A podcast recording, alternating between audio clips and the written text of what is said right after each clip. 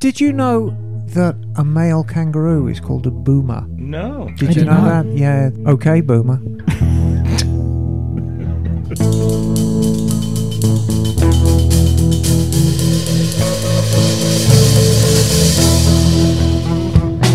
Hey there, welcome to Motorcycles and Mysteries. Coming to you from Recycle Garage here in really warm, sunny Santa Cruz, Very California. warm. Yeah. It's totally Oh my tropical. heck. I flew in from Vegas, boy, And- my arm's tired. Yes. And it was Take my warmer wife, here please. when I landed, warmer here than it was in Vegas. That doesn't surprise me. You know, Vegas can get quite chilly in the uh, autumnal. and No, it winter was months. quite beautiful in the like 70s there, and maybe 81. It was the day. cooler here than than But it was very Kansas nice. City too. Very nice. And I just wanted to throw out a recommendation that if you're going to Vegas, check out Area 15. I had a blast there. It's, I'm going to say, alternative entertainment in that it's all like VR, surreal No, wait, wait, wait, wait, wait. stuff. So, Area 15 and Meow Wolf are different things. Meow Wolf is in Area 15. Oh, Area so, uh, 15 is like an entire complex I see. of different kind of mind blowing uh, uh, virtual. You see, this is where this is where I was confused, Liza, things. because you said you wanted me to run the garage Mm-hmm. um, this week because you would be out in Vegas at Meow Wolf, yes, but Meow Wolf is an art installation that is part of something much larger. Yes, but it's the size of like a Target store. I mean, it's it's two stories. It's very big. Okay. Maybe not a Target, but it's the size of like it's, it's big.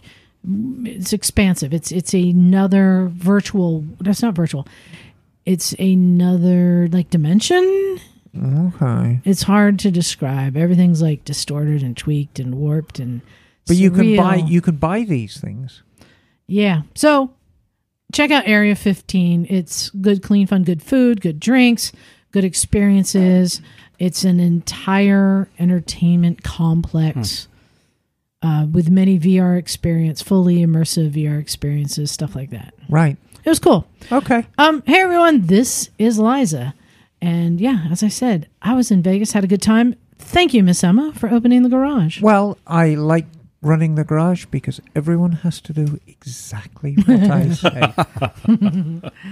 And running the board today, it's Stumpy John. What's up, everybody? Hey, I'm uh, here licking the barbecue sauce off my lips from Kansas City. Oh, right. You were out Yeah, of town too. I was out of town. Nice. And on the classy girl couch tonight, it's Miss Emma. hello, darling. Hello. Hello. Oh, hello, sweetie. so, no, we had a very, very nice time at the garage, and we did lots of many things today. And uh, yes, uh, One of the things we did is hang out with Raymond, who joined us. Hey, Ra- Ramon, Ramon. It's Raimundo. Ray Ray. Ray Ray, what Ray up, Ray Ray? Ray. Broken Ray. Yes, slightly. You're all slightly smashed up. disabled. Yes, We will get to that. And uh, Ray, you had your VR experience. Ray Yes. had his getting fully smashed up experience. yeah. Real time. Yes, in Um, real time. And then Bagel and Naked Jim should be popping in anytime to join us. But we wanted to get going. Fashionably late, I might add. Yes. Um, I want to just give a quick update. Emma, last week we talked about my rusty tank and Oh, ways to deal with it. And you had mentioned that you used a wire wheel and welded like rods. Yes, stuff. exactly. So uh, I work in the hardware industry, so I actually was walking around the hardware store and looking at different types. Yes. Of course, you get all the little um, metal um, uh, wire wheels in the tool section, but you also have things in the uh, usually like the plumbing section that are for like cleaning chimneys Yes. and cleaning toilets. Right. There's a And- lot of different And I tools. wanted to stress, as I said last week, this is just step one of step two. You know, you really need to chemically treat the mm-hmm, tank mm-hmm. finally. But step one, which is what we're talking about right now, is removing the loose stuff. and remove and as much of the rust as you can. breaking up that gasoline, that nasty, mm-hmm. Ethanol residue Yeah. so that the chemical can do its stuff. So yeah, I went around the hardware stores I was at just to see all the different options and what would be the best option. Yeah. And what I found to be the best option was something I already had in the shop. But digging through my tools, as I was looking for more like wire brushes and stuff, I forgot that I have a flexible extension uh, shaft for a uh, Dremel tool. I thought you were going to say something Yeah, else. me I know. too. I've seen that flexible shaft you have in the garage. It's, Yeah. uh, you might get your picture taken with it. Yeah. Um, and this uh, goes into the end of the Dremel and just gives you a flexible um, Yeah. shaft to use. And then I put the my favorite 3M wheel on the end. These 3M wheels are great, and I've used them a lot of times in restoration. Um, it's a it's a I call it it's a 3M wheel, but it's really it's it's a Do you, know Dremel what, do you know accessory. what 3M stands for? Three meters of nope, I don't. Minnesota Minerals and Mining. Oh, good one. Oh. Good one. I remember years ago when we'd had to call 3M because my company bought something from them, and it's like you would get uh, for Velcro and adhesives, uh, hit number one. for signs and uh, you know graphics, hit number two.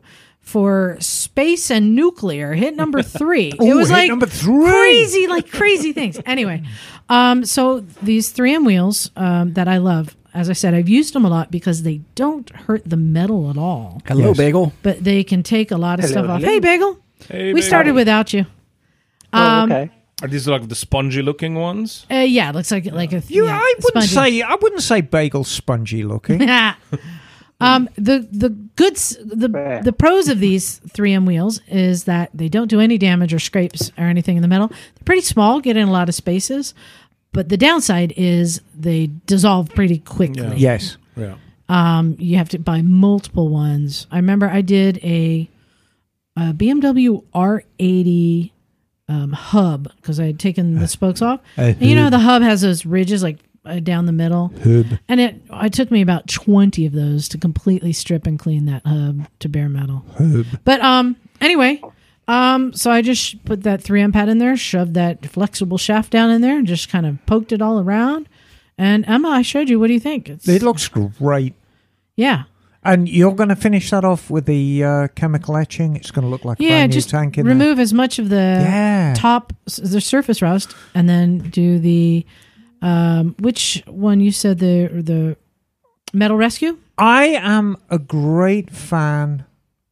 If you'd have talked to me 10 years ago, I would have said the Yamaha own brand stuff. But like most stuff that the public can buy, it's kind of been watered down a bit. So I don't like the Yamaha stuff anymore. Um, but the Metal Rescue seems to work very, very well indeed. The thing I like about the Metal Rescue is it's completely harmless. When you're done with it, just pour it down the drain. You know, there's no chemicals in it at all. It's entirely a chemical reaction. It's completely. You could probably drink it. I wouldn't recommend Oh, it let's try it. Huh. but it's it's completely safe, which is very very nice, and it just seems to eat up the rust. All right. It's quite expensive. Mm-hmm. It's about um, I think I want say it's thirty bucks for a gallon, It's worth it to save a tank. but you know you're saving a tank. yeah. And you got cocktails afterwards. Yes, yes, you have nice rusty. well, and just the the amount of time I've taken the carbs off to clean them each time. Right. I'd gladly pay thirty And- bucks to be done with You them. know, funnily enough, I'm doing exactly the same job at work right now on a Suzuki GT 550 tank. And I mentioned this bike Mm-hmm. last week. It came into me. It's a 73. It's a year one with a big drum brake on the front. Gorgeous bike in the factory gold. 700 miles from you. Is this Wow. bike related to the water buffalo? It's like the Water Buffalo's smaller sister. Yeah. Okay. But and you know, it, funnily enough, there were three. These were the these were the three flagship bikes that Suzuki brought out, the Grand Touring range, and they all went came out together. And there was the Water Buffalo, the 750, the 550, and the 380. And they were all slightly different. They all had things going for them. But unfortunately, the 550 seemed to get the least love of all. Mm-hmm. Um, Is it air cooled? yes. The Buffalo, of course, was liquid cooled. Right. And the 380 had a six speed transmission. And the poor old 550 with just a five speed transmission with air cooling, ostensibly a very simple bike. but they seem to be the most favoured now. 550s are fetching big money now, Hmm. um, and particularly the very early ones with the drum brake, which is a glorious piece of engineering. Um, but this one, the tank, it's good and bad news for the owner, and he's probably listening to this right now because I haven't called him yet. And the tank I'm going to manage to save, but all the crank seals are Oh, done. Mm. So he's going to need an engine rebuild. So, you know, and we kind of, you always kind of prepare people for that and say, now look, this is a two stroke. Just because it's got no miles on it, just because the engine turns over freely, and just because it's got compression, doesn't mean you're out of the woods. Yeah, but to me, that's best case scenario because any bike that age, you're going to want to do replace a lot of that stuff. If you're making a bike to last, but there's no damage to the engine, so you're not having No, to but, replace I mean, unobtainium bits. No, no. The seals are easily available and brand new. Suzuki make them brand new Yeah. as part of the heritage So Heritage it sounds like program. best case scenario. but you have to press the crank apart. Mm-hmm. And I used to do that back in the old days, but now I just ship everything It'll be out to good as new when you're done. It'll, in a lot of cases, it'll be better than Yeah. new because the materials now that the crank seals are made out of are better and the design's more durable and Suzuki have updated it. So, you know, it's, it's, of course it's worth it, but you know, it would have been nice to have that Cinderella ending where you Mm-hmm. put fresh fuel and a battery in it, thing starts up and you ride into the sunset. It You- ain't going to be that ending. You mean a Cinderella ending? Ye- exactly Nice. what I meant. That, nicely done, Liza. Thank you. Um, I think probably Phil will want to write that. He's probably writing that one down. Right Oh, now. yeah. wow. the- Oh, we gotta. We I, I think those that's our next movie, Cylinderella story. She dropped Ooh. a cylinder on the way back from the ball. oh, we're gonna come up with that. Um, Emma, you ran the garage today. Anything good come in? Oh, lots of bits and pieces. I'm often struck by the fact that the simplest job on the simplest bike can often take the most time. And this was actually shown today. Um, we had a, a darling little um, Vespa ET4 150 come cute little bike for sure. Absolutely Oh, cute little bike. Isn't it a little darling bagel? However, to think they're great change to change the sparkling plug, you need to be something of a Mhm. contortionist. and Yep. um, the rule I use is generally the best spark plug tool for any bike is the one that comes in the toolkit. And the, it's perfectly exhibited by the ET4. And the girl didn't know even if it had a toolkit, so we opened the seat and there was the little box with the tools in it. And lo and behold, it had never been opened. And there was the spark plug wrench. Nice. And without that wrench, I don't think we could have done the job. Hmm. Because it's just so inhospitable to get to It's- that spark plug. Everything's it's in in the very- way. Yeah, it's in a very difficult spot and uh, not a lot of room around it to get to it. You know, and the prospect for cross threading it is high when you put it back in. That's the only part of the job I did. I said, look, I'm going to start this for you because, you know, you're working, you're basically working blind and you need very long, thin, thin, thin fingers, which I don't possess. Um, I'd make a fantastic bass player because my fingers are very fat and short and dum dum dum. Um, but I said, look, I'm going to start this off for you, and then you can kind of finish it up, and you can do it finger tight, and then give it a couple of wangs with the uh, with the plug wrench. And God, what a job, you know. But hey, it is what it is. I'm almost thinking, Bagel. It would be mm-hmm. easier if it was if we did kind of a complete service and pulled the the cam cover off and did the valve clearances at the same time, and just give you that tiny bit more room under there. Well, and, and I, I think you can also drop the, the rear shock, can't you? To, to oh, get and kind of yeah, and maybe just Yeah. expose because yeah, and, and and you might need to do that anyway, anyway to get at the cam. So Yeah. You know, there's all these little tricks, but um you know, it's funny when I when I worked at the dealership me and the other mechanic had very, very different styles of how we used to work on things. And whenever I had a scooter in for engine work, he would always leave the engine in the frame and kind of work with it in the frame. And I used to just take the engine out. I'd rather, I, I want the whole engine on the bench. I'd just lift the bike off the engine, put it to one side, do what I had to do on the engine, and then drop it back on. Um, and I think in terms of time, there was very little difference between the two techniques when you total up the time. I think it's a case of what you're more comfortable doing.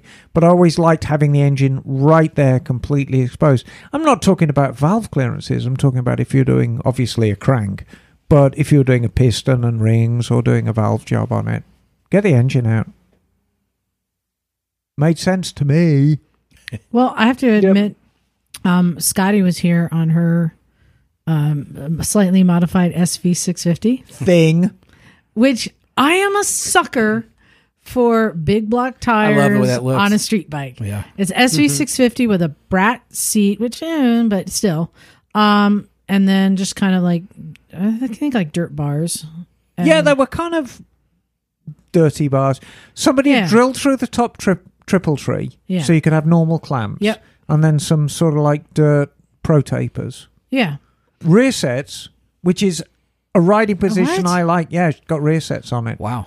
So you it, it's same. You rode my Goosey, didn't you? Did you ever ride the No. Goosey? Goosey was what I call the Spider-Man crouch, Yeah. which is you know you're kind of up, and your legs are your knees are high with your feet behind you. I love that riding oh, position. Oh. God. Oh God, it's brilliant. I, It's I'm just, Spider-Man yeah, I'm a sucker for dirt tires on street And then, bikes. yeah. it looked cool. TKC 80s Yeah. on 17 inch wheels, very chunky. Yeah, I mean, it wasn't like a well done modded bike. It was just chopped and you know it wasn't well finished, but it just looked fun. I want I to think- get on and ride it. I think you've just upset Scotty. No, I'm saying it's not like a show bike. It's just a fun bike, and I, I like that. I like seeing a bike like that chopped up. We take that to Hollister and see what happens.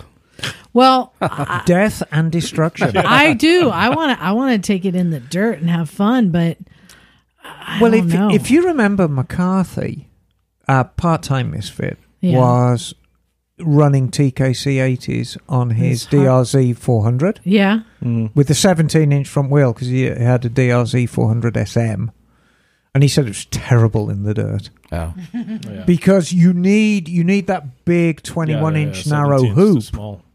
you know, to to kind of glide over, and it's very rough riding 17-inch. So they look great, you know, that sort of burly But in reality, in the dirt, it's terrible. It digs in Uh, and does everything you don't want it to do. Then let me ask you, Raymond. You saw that bike? Which one? No, I didn't. Oh, you didn't see it? No, no, Would- it was before. Would you take something like that on, on an off-road adventure? No way. What? Clearance. No clearance. No clearance, Clarence. Yeah. Well, from what I hear, even the perfect bike for an off-road adventure ain't so great either. Yeah, exactly. exactly. Even with good clearance, you're not out of the woods yet. Uh, Raymond, what happened? You've got a You're knee all, brace on. you're all smashed You're, up. you're right kind of limping. I am. I am limping. I am. Limping. I just came back from uh, from a, a ride or a tour in Mexico, and uh, it was cut very short. So uh, on the second day, pretty much. Um, How long was the tour supposed to be? Eight days. Okay. It was an eight day tour. And on the second day, was it second or the third day? I think it was the second day. Um, somehow we ended. I was supposed to be a 130 mile day in the dirt, and the dirt turned out to be a little bit more of a challenge than than And- what I was led to believe. And what were you riding? I was riding my 1200 GS Adventure, loaded with luggage. And what what condition would you say your 1200 GS Adventure is in now? Um, Is mi- it totaled? It might be totaled. There you go. I am waiting I to think, hear I back. think no. I am waiting to hear back. I'm I'm hoping it's not, but you know the possibility is right. It's there. So you brought up a question, Yeah. and we're going to get into this and, and try and be fair. So you went on a tour, and um, you you said it was somewhat disastrous, and it brings up the question. The question you had was, what what responsibility do people have who uh, who put on a tour. And so I want let's hear about your experience, and then we'll get into it because Emma and I have somewhat different different views on Well, and he's talking about a tour, not a group ride. Exactly. No, it's, a, Yeah. it's a paid Yeah, tour. paid tour. And you're you're wrong, and I'm right. We'll see. We'll see. So so here's the deal. So I've and we'll talk I'll talk about that a little bit later. I've been on many many tours. This is not the 1st one. Mm-hmm. And I and I've been to Baja 3 or 4 times already on a big bike, on a small bike. Uh, so I wasn't going there you know completely uh, a beginner um, and my riding skills are not great i maybe rate myself an intermediate rider Hold on, you've taken Jocelyn's class how i've many taken times? jocelyn class once but i've taken other classes i've you are somebody who goes to give yourself those extra tools and take classes. yeah absolutely. So that's something I do appreciate in a rider who does what they can to give them the tools. Yeah, so I mean, I believe in training. I mean, uh, but I also I'm, I'm cognizant enough to realize that sometimes you know your skills might not be no matter how much training you get. You know, maybe your talent is not right there, and you know I'm you know on the older side on the age spectrum, and I'm I'm not in good shape. So uh, I you think know, you're in wonderful shape. Thanks, John. yeah, I think we're gonna be riding together in Pakistan. so anyway, so f- from the from the get go, I think there was a the, the the tour guide leader uh, somebody who's very well known, and I've been following him. So I had no reason to expect anything different than what I've been used to. And I want to be clear, we're not going to call them out on Yeah, this. no, no, we're, we're, not. we're we're asking not the bigger question. Yeah, exactly, Okay. exactly. Um, and so I I thought I did my due diligence by asking both guides uh, whether I should bring my GS or bring my 690, which you know normally I tend to bring uh, when I think there's going to be challenging terrain. Oh, remind me, I have something in the garage you may want. Oh, that's good. Okay. Somebody um, came Training by wheels. and donated okay. a 690 Enduro seat. Ooh, It's a okay. custom wide. really A Oh custom God. wide. Okay. No, I'm saying custom wide seat. Well, that, you that should you fit. might actually Yeah. really like it. It looks Are Are you, comfortable. comfortable? uh, Liza? Are you insinuating that Raymond? Yeah, I, I know. I I'm not know. insinuating at all. I'm Big saying, ass. Raymond, you got a big ass. I- you might like this. Yeah, seat. yeah. I'm just Again, saying his right ass is perfect as far as exactly. I'm concerned. It's just it couldn't get any better. It's nice and tight. All right, so, So, you have anyway. you have a 690 you could bring. I, Also. yeah, so I had the 690 I could bring, and I, I asked the question. I said, you know, what what should I bring? And both answers were, you know, you don't need to bring the 690. This is a, a big bike friendly trip. Uh, it's going to be mostly hard pack. We might hit some sand, uh, so not a problem. So I decided to bring the GS.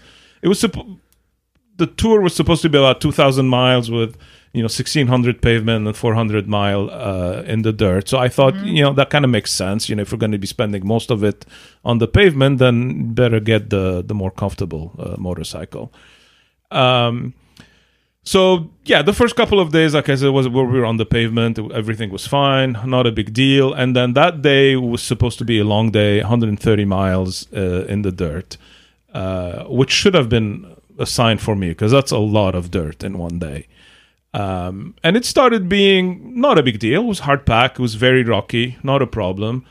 Um, I had put I had brand new tires, Mitas tires on them, and I and I aired them down to 31 psi just because I was concerned about the rocks and I didn't want to bend Only 31? Yeah, because again, it was very rocky, so I didn't want to. I wanted to make sure that you know I wouldn't bend the rim. You know that that actually happens quite a bit in Baja. Okay. Uh, and so um, so we hit it you know we're going at a good clip i think it was fine and about 60 miles um, we went into a corner and then there was a deep sand wash there um, and the front end just went bonkers you That's my nightmare, just so you yeah know. yeah so I, and all i remember is like seeing the bike lean way over on one side then on the other side and i'm thinking you know I, I should gas it so that i can get out of this and i tried to gas it but it went into this crazy tank slapper and basically just spit me out Oh man. Did you do the Jocelyn butt jiggle? No, no i was like no. yeah, I, was so freaked out Yeah. so anyway, so I mean, I was fine. You know, I, I got up from under it, waited for uh, whoever was in the uh, in the sweep to to come and uh, and help me get the bike up because I couldn't get it up, even though I practiced many times with the whole butt against the seat thing. But at that time, I uh, I, I didn't have it in me. And it turned out that the the subframe was tweaked and the and the forks were a little bit tweaked as well. So we fixed the forks a little bit. Uh, and the, the one thing that that was strange is that on the when we were on the pavement, the the the lead uh, guide was sweeping, uh, but once we get in the dirt, uh, he just said that he wanted to, you know, sort of enjoy the ride, do his own ride, and he wanted to go up in the front. And and I got a little bit concerned because I thought that nobody was going to sweep. Luckily, the second guy kind of felt bad and said, "Okay, I'll I'll take the sweep position," mm-hmm. and so he was coming behind. I don't understand their reasoning for not having somebody sweep. I, I know what you said, but it's like you always want somebody to sweep. Yeah, you know, i i- it's weird. I mean, the weird thing about this tour, which was different than what I'm used to, is that a lot of them kind of knew each other and were friends, and so it felt more like a group ride than like a, a guided tour. Right. That was the the one thing that that sort of I was struggling with. Um, anyway, so I, I go up on the on the bike again, and then I we ride again. Remember, now we're half, you know, we're midday, and it was like one o'clock or something. I was getting, it was hot, and I was going through my water like crazy. Uh, and we start riding again, and I start feeling a little bit. Oops, sorry, Lisa, Lisa. Yeah. Oh no, you, you didn't have to stop that. I was just going to say, and Jim has joined us. Ah. Hey, what's happening?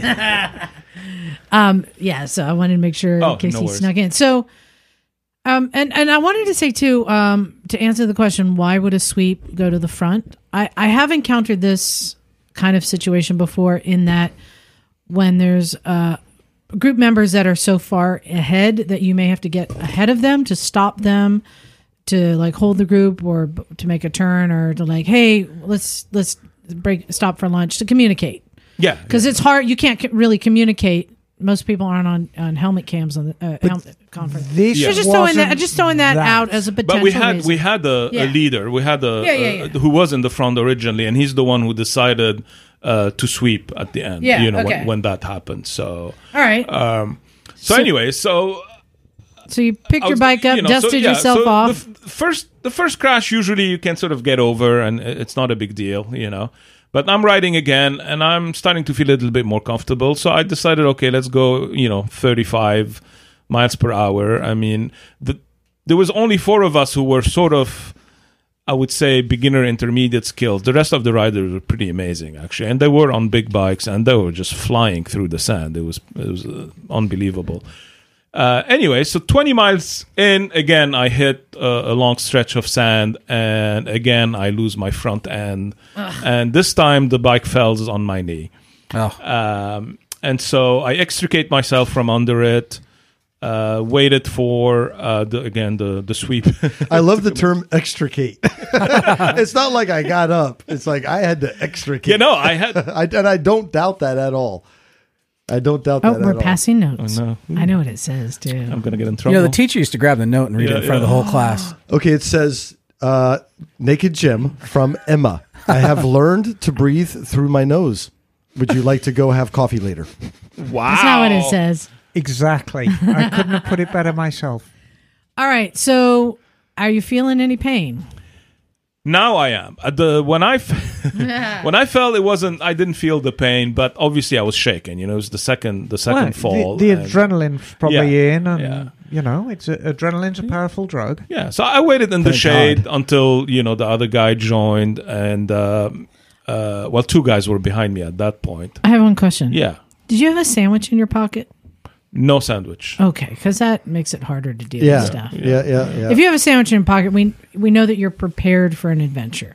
Properly yeah, I prepared. had I had um, power bars in the tank bag. okay. That's close. Yeah. that's- that I passes. think that's the BMW version of a That's sandwich in the pocket. Wonder, what, yeah, there it is. Not yeah. Two stroke is Wonder Bread and bologna Ah, yeah, go okay. on. and, and white mayo. All right. So, and your bike, how's it looking at this point? So at that, and then we noticed at that point, we hadn't noticed that the subframe was bent in the first crash. We noticed it at the second crash. Um, and so anyway, so, uh, but I thought it was rideable. You know, I mean, So wait, your subframe's bent, but the boxes survived. There wasn't a yard sho- sale. I had uh, soft bags. I had Oh, the good reckless call, 80s. good I call. had the reckless eighties. Good call, yeah.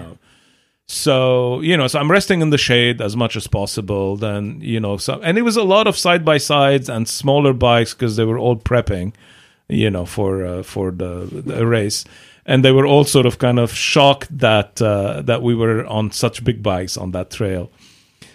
So, any case, so, uh, so after a while, I figured, okay, well, I mean, we were only like two miles from where the rest of the, the group was. We were supposed to to wait at the intersection. Uh, I tried. I hop up on the bike, and there was no way for me to put my foot under the the gear lever. There was something. It was a weird feeling. It felt like it was disconnected. It felt like it was like wobbling on its own, and that was a weird feeling because I was no pain. I'm like, okay, why can't I shift gears? you know, it's like I don't feel any pain. I can walk on it, but as soon as I sit on the on the seat and try to like put my foot under the foot peg, nothing happens. So we get we send one of the guys who had arrived, uh, a poor guy because he was also one of us, the slow riders, who was also freaked out. He was a shorter guy on a GS adventure also, and he had to ride by himself the two miles in the sand to get to the to the group. And they came back. One guy rode my bike, and I rode behind the the team leader. Uh, which was pretty amazing. I closed my eyes the whole time. I mean, he rode. I'm a pretty heavy guy, so he rode with me in the back, you know, full on in the sand.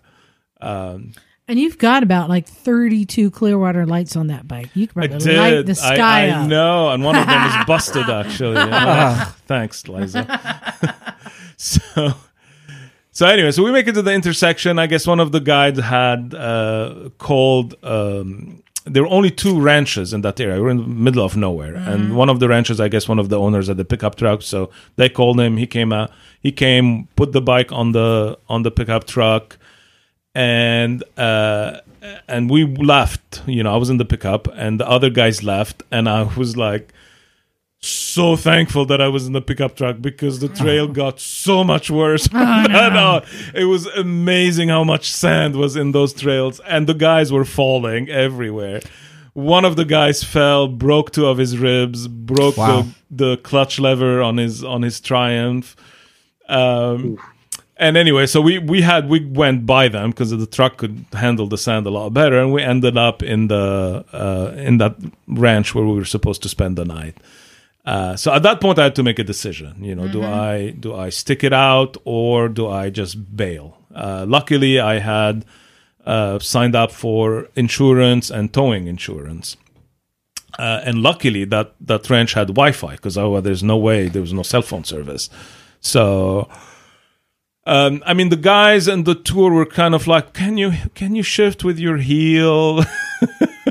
and I'm like, "No," because you know my my knee is pretty busted, and uh, I'm not sure I want to fall on it again because I think that would be not a very smart decision. Um, and I was a little bit concerned that there wasn't um, an eagerness to help, to put it, you know, in terms of like I had to kind of go and ask for one of the guys to come in and help me with the translations because you know I'm calling the insurance. There's a Spanish insurance.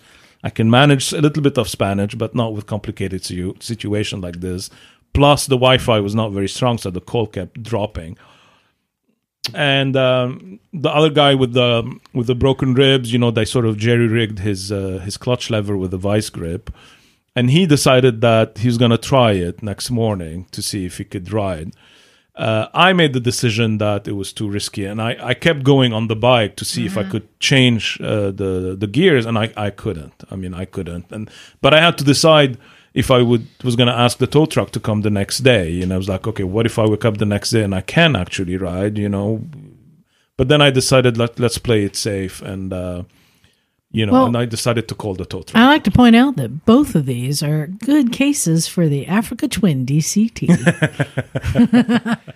no That is clutch lever, no shifter. That is true. That is very true. But my God, all that weight up high. And you find yourself in deep sand. Good luck with your DCT transmission. So So to that point, do you think that the 690 would have been much better? Oh, there was no doubt. I mean, I I don't know that I've done this deep sand on the 690, but I've done deep sand in Moab. I've done deep sand in Mojave uh, with the 690, and it, you know it wasn't a problem. I, I, sand was always my nemesis, but I had gotten to a point with the 690 where I felt comfortable in it, and I thought, oh, maybe I've overcome that, and and to just well, all of, all of a sudden you you threw 200 pounds Yeah. on you know right on your Right. lap. Yeah. and that makes. I mean, I just spent four days in Plus the deep gear. sand, and I'm like, Yeah. the idea of an adventure bike in deep sand is is just seems. Uh, yeah, I ran into some guys. Oddly enough, came out. They were on adventure bikes. They're like, "Oh, could you do an adventure bike?" And I was like, "If I was in an adventure bike where I was like an hour ago, I would be sitting on it crying at the moment." oh, you know, the thought occurred to me. Yeah, for the, sure. the, the sand on an adventure bike just has just is brutal. Well, I th- and I think I think there's the dilemma. I mean, so those sort of the what you're told is that in the sand, you know, gas it up, you know, crank it up and accelerate. Uh, and I guess it makes some sense because you want to ride on top of the sand.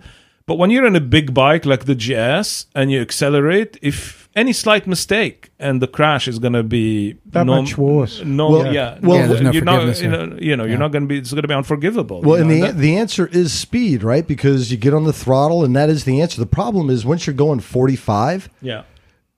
You don't really want to go much faster. So you're, you're all of a sudden when you're hauling ass at that speed in the sand, your options become really limited, really fast. Exactly. Right? Exactly. Yeah, yeah. And so that's what happened with the second with the second time is that there was a, a rock in the middle of the rut. So I was trying to follow the rut in the sand, and I tried to avoid it, and I hit the side of the rut, and that's what you know made me. And I think with the 690 that probably wouldn't have happened. I probably would have been able to go over without uh, without problems.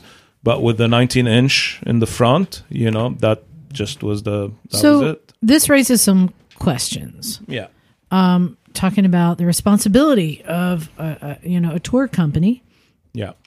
Uh, it'd be interesting to get Kat's opinion on this. You know, Well, I, I know But- exactly I know exactly where Cat would sit on this. Oh, I, I know think so exactly where he would. Um, you know what is a responsibility to? I, I mean, like, am I? Are you you're a strong believer that you get your people from point A to B safely? well, as you know, Yeah. I u- I've been a tour guide. I've been a tour bus driver, and it's slightly different because if you're driving a tour bus, especially if you're driving a tour bus on a mountain road, everyone's relying on you to get them safely. Mm-hmm. And I mean, ultimately, you could kill fifty-five people, including your bloody self, and we d- really don't want to do things like that.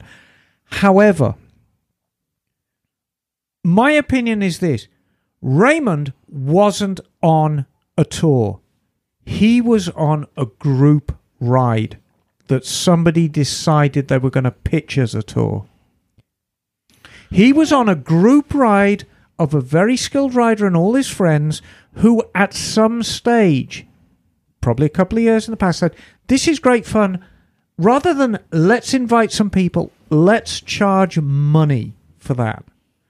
And when he laid over his money, and you're not talking about a small amount of money, everything changes.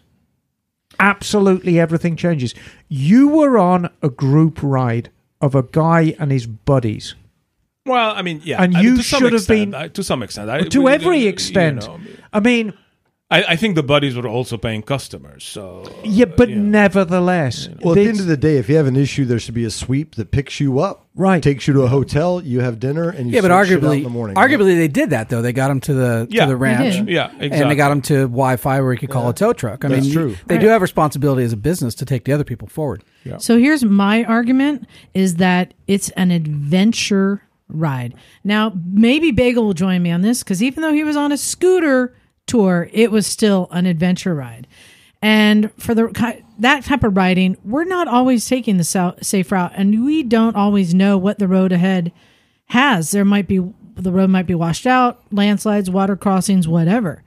Um, to me, that adds to it the fact that Bagel got to go over a collapsed bridge, I'm like, oh, I wish I got to do that. or that a previous tour got to go over an active landslide as it was moving. I'm like, oh, mm-hmm. I wish I did that. But I, I think But here is the, so for me, I I hear, oh, was an adventure, and that's part of the risk you take. absolutely. But but here's the point. I think there is pressure on these tour operators mm-hmm. to fill out their groups. Mm-hmm. Right. okay because that's how they make the money and and that pressure makes it that a lot of the time they either don't vet the riders properly so they bring over people who had probably no business being on trails like this you know and the second one is sometimes they don't exactly tell you the extent of the difficulty of the trail because Well, they don't should have want been to a hint with the scare. Baja Thousand, right? Well, that wasn't mentioned. Oh, So that wasn't mentioned. Well, that, that that's what I'm curious. Like, how did they market it? Because if you've you've ridden in Mojave, you've taken Jocelyn's course, so you're Yeah. no stranger to big bikes and difficult terrain. So I'm curious, like, was the marketing accurate? Because I, and at the end of the day, if I'm going to Mojave, I know I'm going to be in some deep sand, and I and I and if I'm going to bring my my adventure bike. I better have my shit sorted out in the sand if I'm going to go on a ride. That's mm-hmm. all, depending on how, unless they market it as, hey, learn how to ride Baja in the sand. But if they're like, hey, this is a Baja adventure tour, you know, to a certain extent, yeah, you better have a sand game to bring to that, right? well, Well, and Okay. the other thing too, on an adventure tour, you're going places that cars are not always able to be there. So you don't always have the option of having a cush ride. Yeah, Bagel?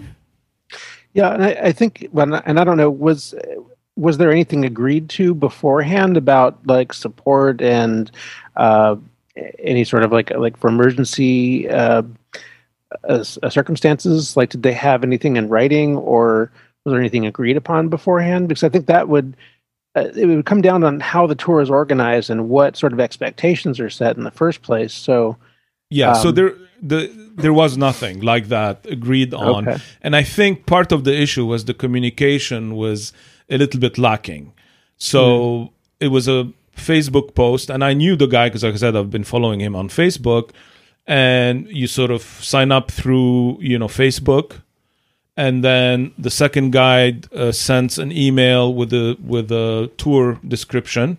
Uh, you know like day one we do this day two we do that uh, but nowhere in there w- was like uh, something that would have led me to believe that it was going to be very challenging Did, uh, did they give you a route like you're going to go from you know La Paz to some other place Yes. where you could? So you Yes. could have Google mapped it and like seen what you were in for, right? yes and they also they also gave us a gpx uh, tracks so i had the gpx tracks but you know those i only loaded like the night before But you see, here's the other side of it. This is all very well for a group ride. This is great for a group ride. Hey, let's go for a ride with our mates. When he slapped down multiple thousands of dollars, that is a contract. It is a contract. And if you're pitching yourself as a legitimate tour operator, just as I pitch myself as a legitimate motorcycle shop, if I fix your bike and you ride it away from me and get hurt on it, and it's something that I was either directly involved in, i.e., I just did the brakes and now the calipers fell off, and that has happened to somebody in this, you know, a misfit, not at my shop, but at another mm-hmm. shop, Yep. or peripherally involved. Here's the thing legally if a bike comes into me for a chain and sprocket, I'm working on the back end of the bike. That's all the guy wants. I only want the chain and sprocket done. Meanwhile, the front brake pads are worn out, and he leaves my shop, car pulls out of him, grabs front brake, he wads up because the brake pads are worn out and he crashes. Whose fault is it? Mine. Because it when It's you just the way pay- it is, right? It is the way it is. When you paid that money, that is a contract, and it's largely to keep you safe. And there's a difference between challenging terrain and unsafe terrain. And I think there wasn't full disclosure. I go back to what I said. This is a group ride with an enthusiast and some of his mates, whether they were paying or not. And I think the fact that every single person who wasn't in that immediate group of mates crashed and crashed fairly hard is extremely telling on how that group was run. I'm sorry, you know, but Yeah. I, he's borderline neg- negligent. Absolutely. I'm not even going to say borderline. I think he was negligent. So uh, I'm going to piggyback on that because, uh, and you telling the story, the only thing that I heard that gave me some uh, pause is Mm-hmm. that you said it was like 130 miles. yeah It, it was an arduous day yes definitely um, that people had to push to go on. Yeah. I can tell you from my own experience um, because uh, I mean I I'm learning as I go too, doing the the Chickistan tours. And on our last tour, we had a day set up and uh, talked with Moyne and and said, don't think we're going to be able to make that distance based upon how people are riding. And that day, he called ahead and booked like the only two hotels Yeah, in the yeah, whole yeah, town. yeah. And so we we changed up. We we so that we could uh, ride less Yeah. and, and and then make up for it where we knew it was safer because we were doing a hard road. So that is something that and, and talking about uh, Emma, um, you know, making sure you're safe. There are things that I think could have been done better.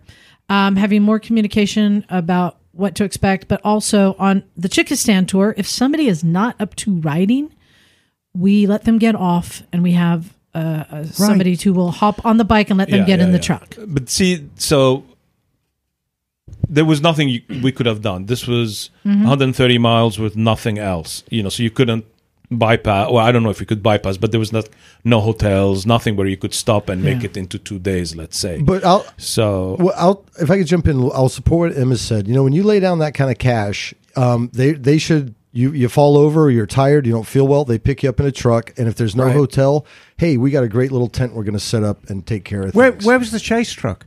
There was so okay. So that I knew it from was the like beginning some there was no rancheria chase truck. down the street, right? That's the first but tha- issue, I but think. that's Yeah, yeah, see? that, that I don't blame them because that was pretty obvious that there was no chase truck. It was basically just a, a group lead and a sweeper. That, See, I that was disagree. the extent. But if that you was had the paid extent of the hundred support. bucks, that's one Exactly. thing. But you didn't pay five hundred bucks. It's like Yeah, but I knew that, so I, I Yeah. can't. I can't say. Look, I you know, keep mean- going back to this. You were on a group ride. You were on a group ride that was sold to you as a tour, and it wasn't a tour. Yeah, It's a group ride. You know, the guy may be the greatest rider in the world, but if he was actually in the tourism industry, they would boot him out and throw away the key. And I'll bring it back again. It's an adventure tour, which means there's risk involved. We all sign up for it. Jim, I mean, there's a reason that you have your uh your your come rescue me button. broken broken wrists. no, yeah. Right. Yeah, right. yeah. We and there's reasons that we take things with us on it because we know we're going to go Mm. take a risk. But would But- you expect have to take that I on an that. organized tour? But I, I don't do organized tours anymore. they did have a means to get a truck and to get you taken care of. I have heard of a tour before. not not uh, to the ranch where we Yeah. spend the night. Yeah. A- after that, that was all my doing. Yeah, well, yeah, you know, but so- they did have means yeah, to get yeah, you yeah. to where you were staying. I have heard of a tour before that I know people who are on it that I heard it was hellish and that um, somebody on the tour uh, crashed and had, I think, a compound fracture of the leg. Ouch. And they had no way to get them off of the mountain. And I believe the story I recall is that the girls on the ride took it upon themselves to uh, help stabilize her and then um, getting her down and then somebody having to like walk back up and then ride her bike down and then walk you ha- past their bike and then walk back up and get their bike and ride it past the, the- her bike and to do they had to go to extreme measures because they had no Right. truck or rescue or anything Yeah. to get them. At least in this case, they had the number of somebody to call to get a truck Yeah. out there. No, absolutely. So to me, They, that they did. is responsible. He did, not them. Well, no, No, they no, no, to- that. no, no, get they to got the the ranch. rancher. Get to They the got the rancher to come. to that that, To that me, one section to get to the That ranch. is Yeah. a responsible Yeah. adventure ride. There is a risk, but there is a backup plan. But I don't know if that was a backup plan or it just happened that they had the number of the ranch and the guys Yeah. there had the truck. You know what I'm Yeah. saying? So I, yeah. I mean, I- But- but I- absolutely. I, I can totally I flip flop on this because I can see both sides. At, you know, one Mm-hmm. time you shell out the cash, it should be a ride. You should be taken care of. Right. You know, you know, turnkey. At the second time, you're fucking riding in Baja, Mexico. It's like rock and roll of the dirt bike world. It's going to get nutty and it's going to get Yeah. hairy. Otherwise, it's just not fucking Baja. So I, I can kind of. It's hard because I see both Well, sides of it. But, But, at the end of there's the day, a way to yeah. experience that and keep it safe for the people. There should have been a chase truck. There should have been radio communication so that when you run out of Wi-Fi, So yeah, and and it's probably a price tag to that. So I don't know how much it costs to do a tour in Mexico. It could be five hundred bucks. It could be ten thousand dollars. I would imagine the more you pay, probably the better of an experience. well, I know what be. I know what Raymond paid, So that wasn't cheap. but I that don't, to but, me sounds like an affordable tour but maybe to it others. was cheap compared to what else is out there. Maybe if you shell Yeah. out ten grand, they'll fucking fly a helicopter out to you. You So know? I was just at Jocelyn this morning, and there were a group of riders who were doing uh, an, a trip to Baja coming up. I think in a couple of weeks, a custom a custom trip to Baja, and uh, it, the guy has a, a chase truck with an extra bike that uh, you know that is available. And I'm guessing the tour is maybe twice as much. no, it was only five hundred dollars more. Okay. for the same amount of time you know so i think the price was not outrageous but it wasn't cheap either And I and uh, I want to say there's another possibility of negligence here. I'm trying to like find that line in the middle, but also I don't want to insult you, Raymond, because one of the responsibilities I think any good tour guide has, they have to assess the ability of the riders. yeah absolutely and not let them get into something that they can't do. Mm-hmm. I don't want to say you weren't capable. So you tell me, on a good day, would you have been capable? Do you think that they were negligent in not assessing that you weren't capable? well, th- there's no way for them to have uh, assessed my skills well first of all they didn't never asked so Okay. so from the get-go they couldn't have had so it was more up to me to do the assessment i Yeah. think uh, and in retrospect there's no way i would have taken a gs on trails like And this hang on, Liza. never I mean- Every single rider on that tour who wasn't in the tour leader's immediate circle of friends crashed heavily. Every single one. And that tells me something. Um, I, I mean, what I'm hearing, because like on my Chickistan tours, most of us crash. Some multiple times. Arlette crashed four times. But with the greatest respect, there is a world of difference between crashing on an Atlas 125 and crashing Triumph 900s and GSs, which will fuck you up royally Yeah. I mean- very quickly. Yeah, no, uh, absolutely. I mean, it's true. We had I mean, three. We look had at three him. injuries. He's the walking dead. I, I'm gonna man. actually I'm gonna correct you, Emma, because we did have one of our guides on the last tour did crash and he hit a rock which punctured his abdomen. Luckily, on our tour, we had a cardiac surgeon, a veterinarian, and a first responder who took care of him. And these were just the people on the tour. Oh, I like the one about the grinding away of the foot in the in the bridge as Oh, well. yeah, that was a good So- one. Um, but I'm saying that you, you you can get hurt, but we know that we're taking a risk. And one of the things I do is I do try and assess the riders and their comfort Right. level and to give them extra skills. In fact, I was talking to John about this today on my Chickistan tour, and I'm recommending to him Yeah, on the gonna do. Stumpistan tour. I can't believe we're using that name.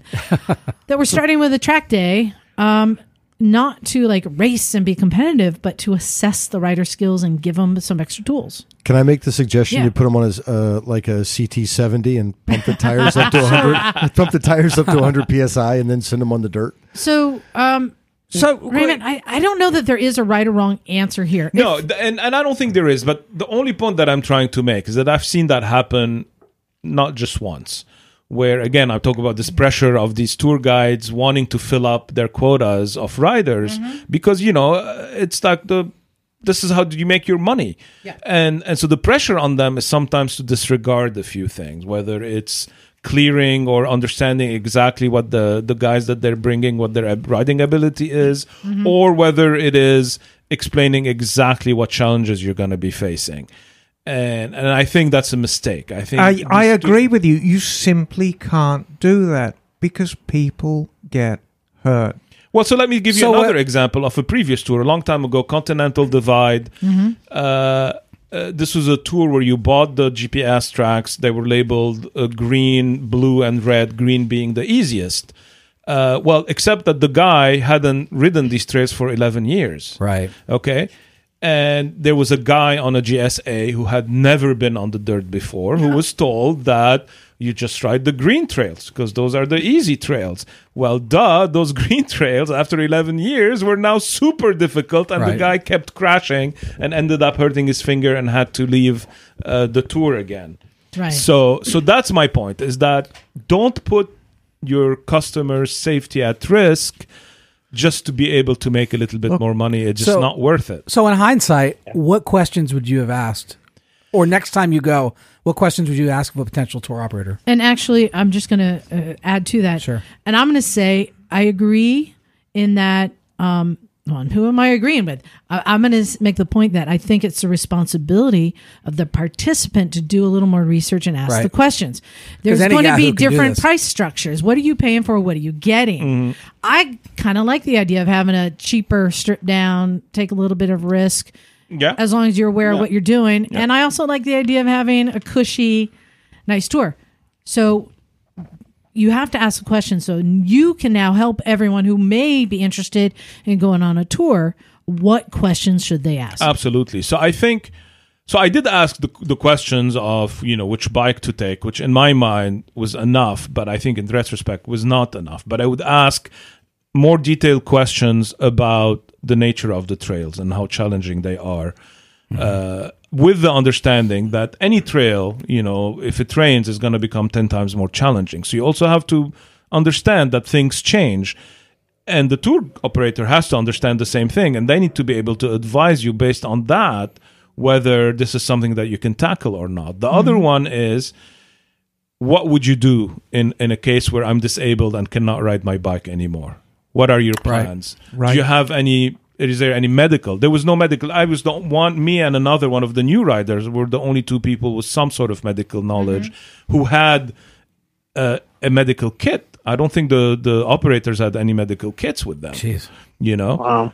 uh, so that would definitely ask about that because I learned later on that you can't actually be medevaced from Baja. They don't allow helicopters and, and planes to fly. Uh, and I have my Garmin InReach and I had my Yeah. search and rescue membership all up to date.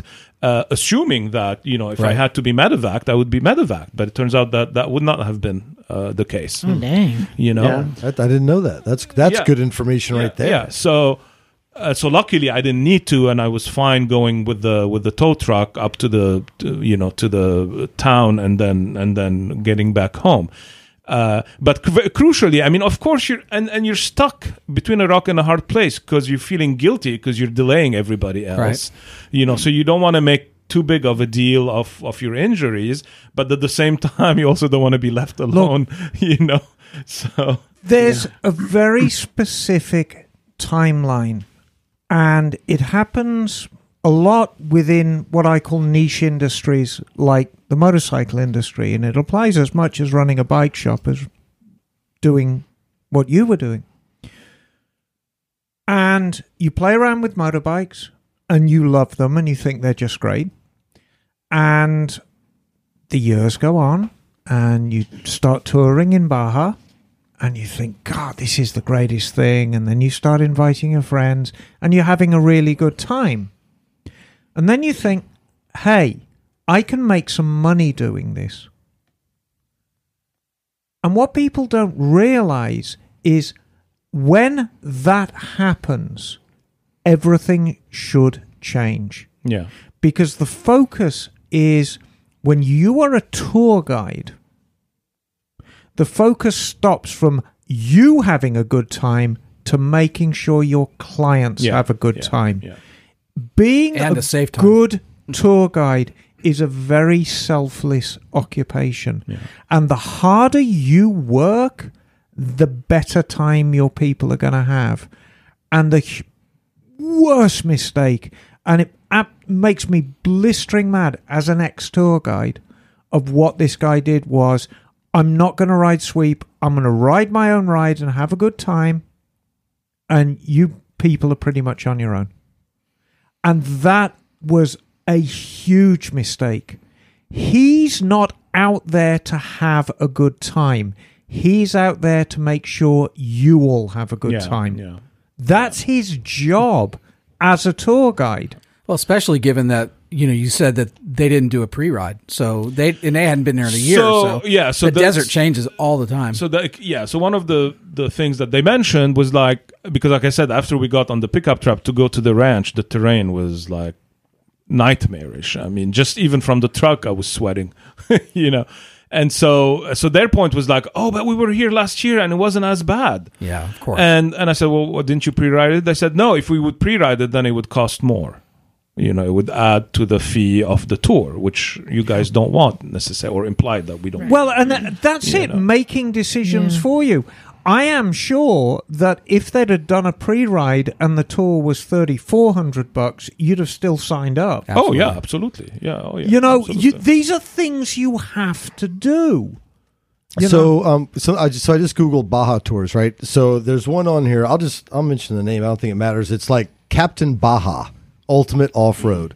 So the prices are in the ballpark. You know, you're Right. talking about. Ray's talking about 35. You know, depending on how many days you're out there, right? Yeah, yeah, yeah, yeah, yeah. But scrolling through it, the one giant thing I noticed in the gallery looked nice, hotel, cool, blah blah blah. Everybody is on a proper dirt bike, not one adventure bike in the group. Yeah. and I think um, that's a big deal. Trying to ride an adventure bike in the sand is utterly exhausting. Yep.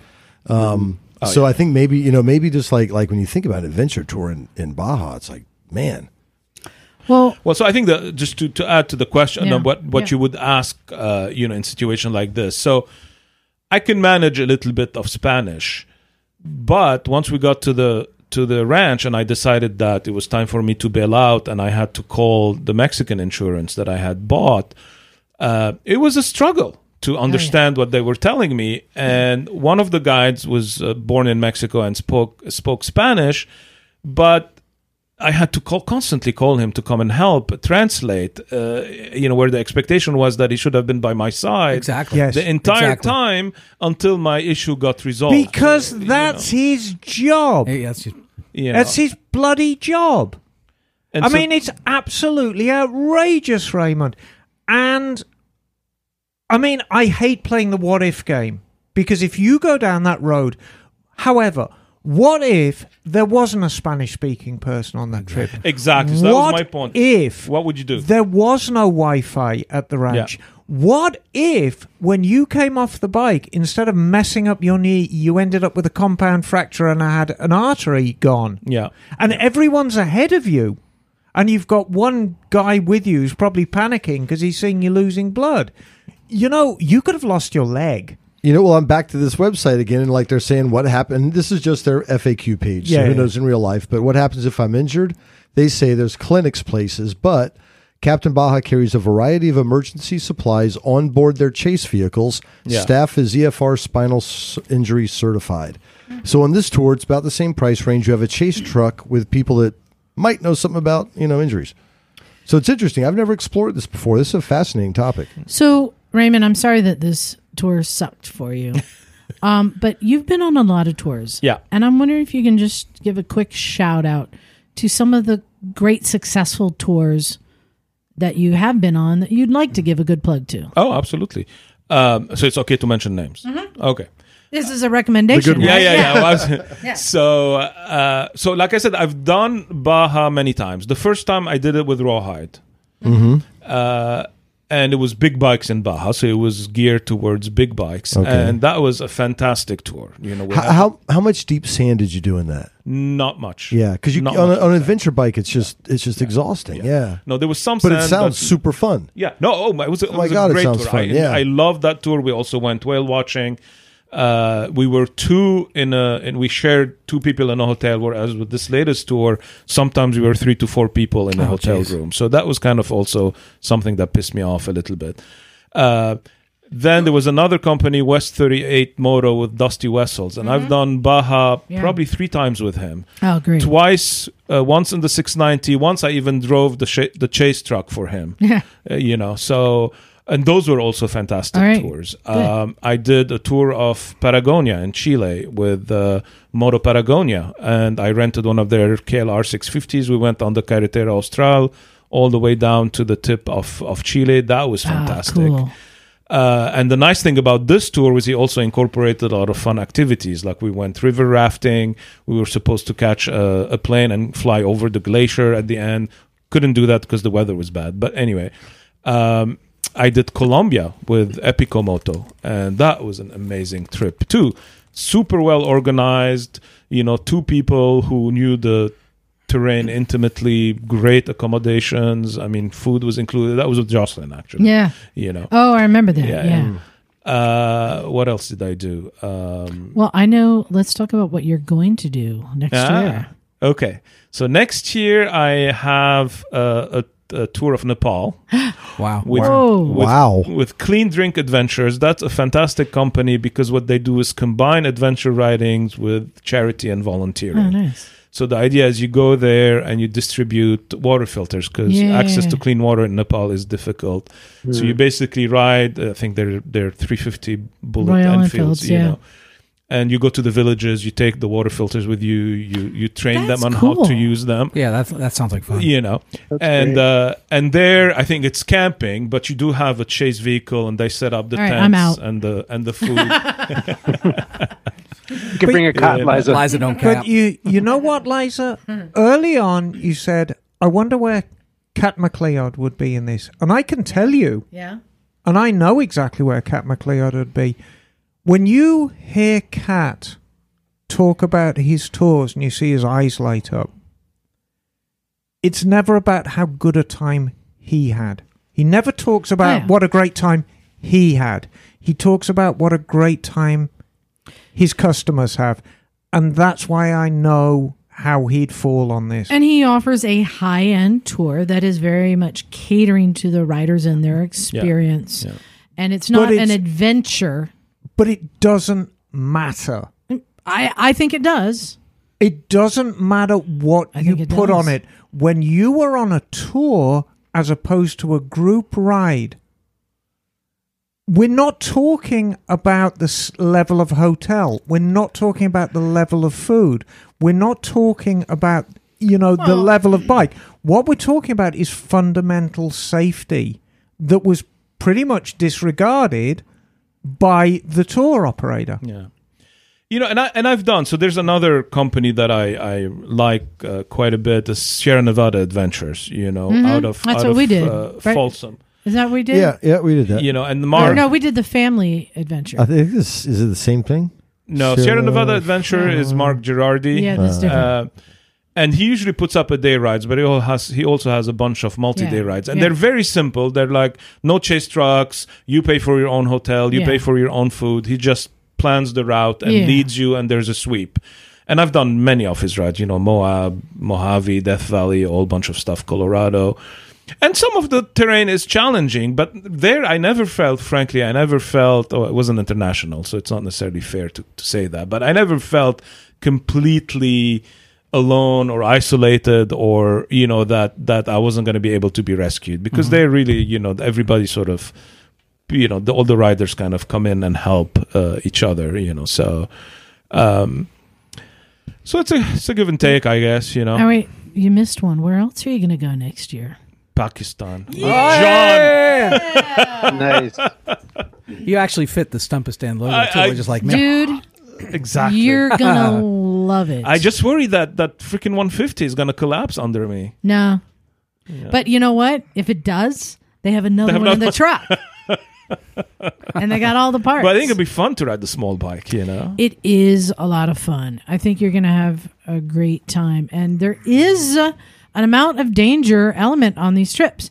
In Pakistan, you just don't know what the road condition is going to be like. And, and Moyne likes adventure. I mean, cut to me going over a suspension bridge. Oh god, never. Oh god. you know? Yeah. um, because I, you know, I'm like, hey, I li- like the fact that we get to take risks there. No one tells you don't do that. It- Oh, that's the fun. Well, Yeah. obviously mine is also connected, so he can sort of facilitate. But he has things. also, on a trip where somebody broke their leg, he chartered an airplane to get them to Yeah. a good and I, hospital. And you I think th- that to me feels like the difference. And I mean, I know Moyne. I don't know the, the, the owner of this company, but from your description, it sounds like you felt that you know you were inconveniencing them, and that was the implication. And it they could have been just that could have been me, you know. But I, I know for sure, like the four. So, like I said, there were ten riders, six who had either friends with the team lead or had ridden with him extensively before, and four who were kind of newcomers.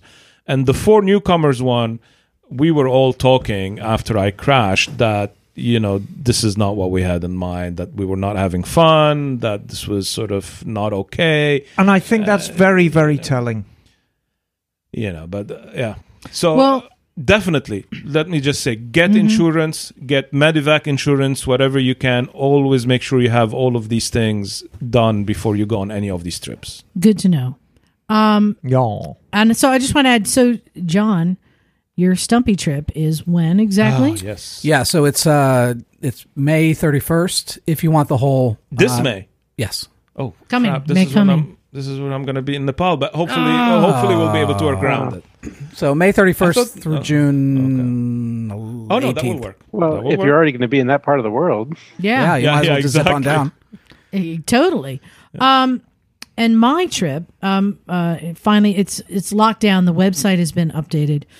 So I want to give the plug. A differentagenda.com mm-hmm. is where you can go sign up, get all the info. My trip is going to be September 10th to 25th.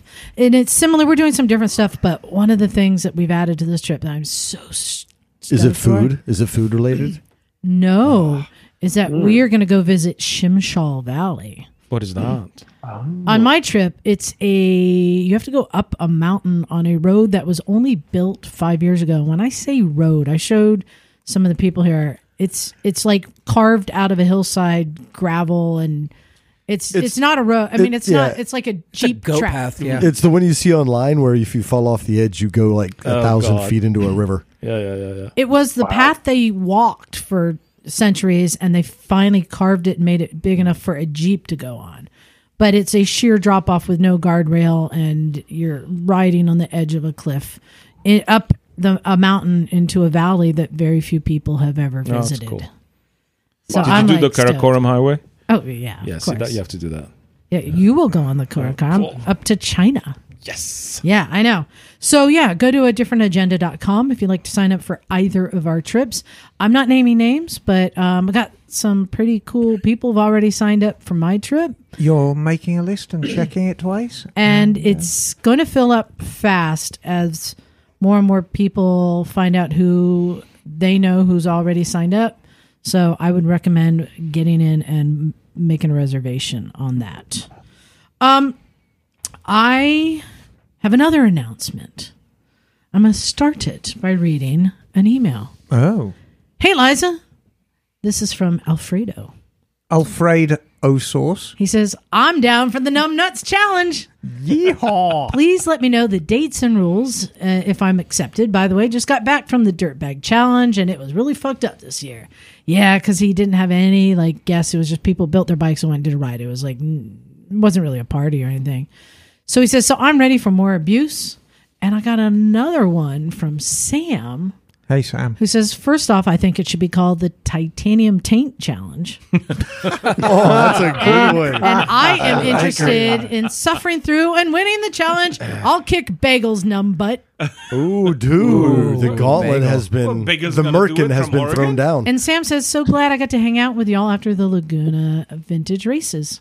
Yes. nice. Um, so we've already got a couple people who want to do the numb nuts challenge. Have I talked you into it? You have, you have talked me into it. Including Emma's burlesque show. so it's yes. it's With shaping up. chocolate. with It's chocolate. shaping up. so uh, we haven't set a date. I'm going to create a. I think I'm going to create a Facebook event page so people can sign up. And I so here's what I've decided for the Numb Nuts Challenge. I think we're going to try and do it in January, but I know we're going to aim A Expo. the- Yes, yeah, we- Vegas, in baby. Vegas. so January, February, around there. Um, it's going to be raining. held at Moto Town. Moto- It's going to be handled at Mototown in Marina, California, USA. And listen, guys, I'm very close to the ocean. Aye, aye, And if aye. you don't know about Monterey Bay, it's very deep. And man, when that wind comes off the Monterey Bay at night, God, Oh. it's cold. here comes the fog. It, yeah, the fog rolls in and the temperature will drop 20 degrees in a minute. So, um, my advice is if you're planning on doing the numbnuts or titanium taint challenge, start pounding on the pounds by eating cheeseburgers right now. I- Get yourself Yeah. nice and chunky. I have a top tip. Yes. Ride a dirt bike for four days and then get into your normal motorcycle seat. I, I rode the Af- comfortable. I rode the Africa Twin. That's why I was late. It was Mm-hmm. so beautiful out tonight. My God! So I just went up to the mountains and I couldn't stop. But I popped on that Corbin seat after four days of dirt biking, and I'm like, I could go to sleep in this thing. So, just a reminder if you don't know what the Numbnuts Challenge is, um, we're going to be holding a challenge to see who can last the longest sitting on their motorcycle or scooter um, it, that is parked either on a side stand, a center stand, or um, Pit bulls. pit bull, Yeah. any just whatever stands. It's and we're and I think we can have ten entrants, I think ten would be about right. and because, I am one of them. So Yeah. nine others. Then we have Sam and Alfredo and, And it- Raymond. so there's not many spots left. Well, Matt Matt Beals is talking Matt about wants to do it showing too. you how. You know, So um, it's, It's a, an outside event. It is, and I want to stress this. Even though Mototown is inside, you want heated gear. I will be inside Mototown taunting you, Yeah. sitting next to my heater, eating gourmet food. so we're going to be lined up parked in, in the parking lot outside of Emma's shop, and um, thousand dollar cash prize for the whoever can stay on their bike the longest. You will have um, food and drinks brought to you, Right. just like pizza or hot dogs, whatever. We're gonna have, I think, a grill going there. Yeah. Um, you cannot touch the ground except for the allotted bathroom breaks, and, And we're going to time you with your bathroom break, so We there's might no watch. point We in might saying, film it. "Ooh, I've got to go for a poo," and then No, no. disappearing for ten minutes. And having a quick, minutes is having, a, minimum. having a quick wank in there. There's none of that nonsense. Of that. You get timed. your quick wink must be on the bike. Um, God the other other rules is that you must wear It's a way to pass the time, isn't it? you must wear helmet and boots. It's not much at, time to pass though. at all times. Yes. Um, whatever else you're wearing is up to you. I mean, if you want to do it naked, that's fine. But helmet and boots. boots, yeah. Helmet and boots at all times. What if even my when boots you're were Crocs? even when you're using the bathroom or eating, the helmet stays on the whole time. Oh, oh, And oh. Um, you buy an must open face. always either have feet on the pegs or, or boards or a butt in the seat, which means you can stand up on the pegs or boards or you can put your feet up on the bars as long as you're butt in the seat, but you cannot mm. stand up on the seat or, you know, You can't- always must have a butt on the seat. Yes, You John. can't sit on your foot pegs. Can I, yes, you cannot. oh, gosh.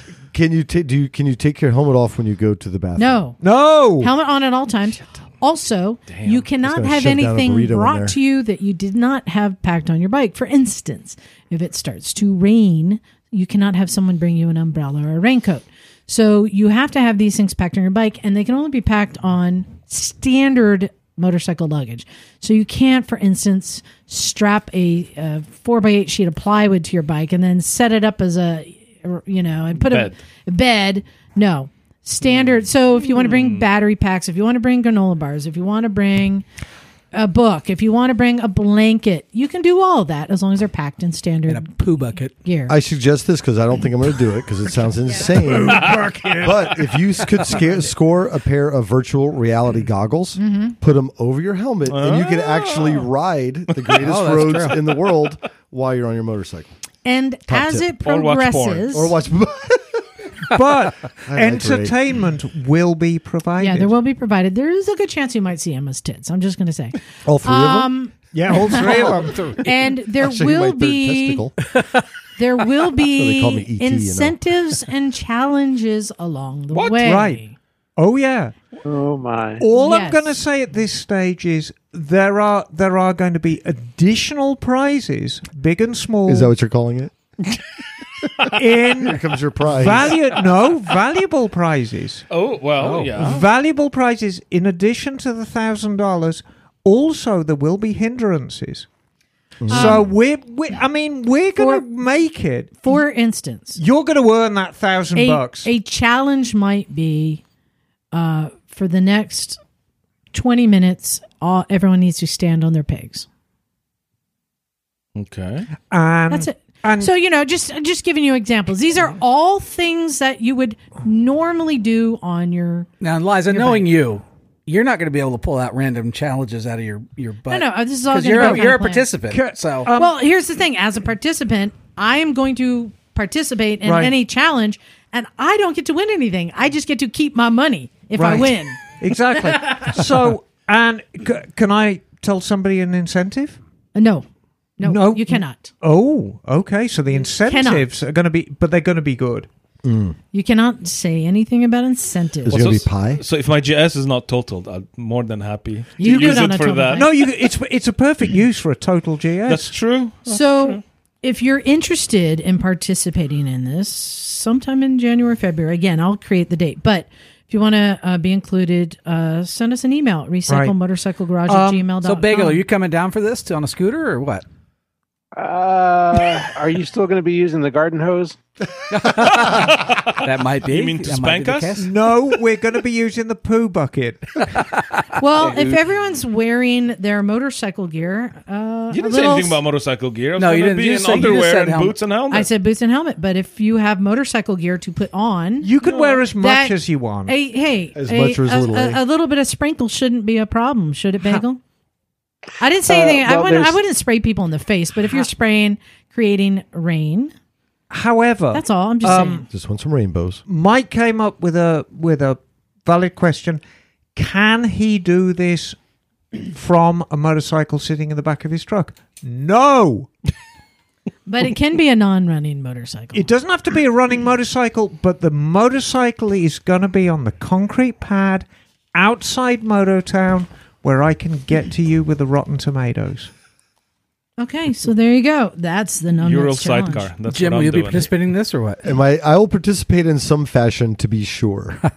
what role it remains to be seen. Hey, guess what, guys? You can help me do the burlesque Game time. show. It's game. That is Tell in me my it's game wheelhouse. I'm a pretty good stripper too. I'm It's just saying. game time. Oh Uh-oh. yeah, I've got a game. Meh, Don't need a, need a theme theme song. And uh, as you know, when we do the games, Oh, I, I can I like see to your screen, by the way. I like to make it fair, uh, f- fair games, uh, fair teams.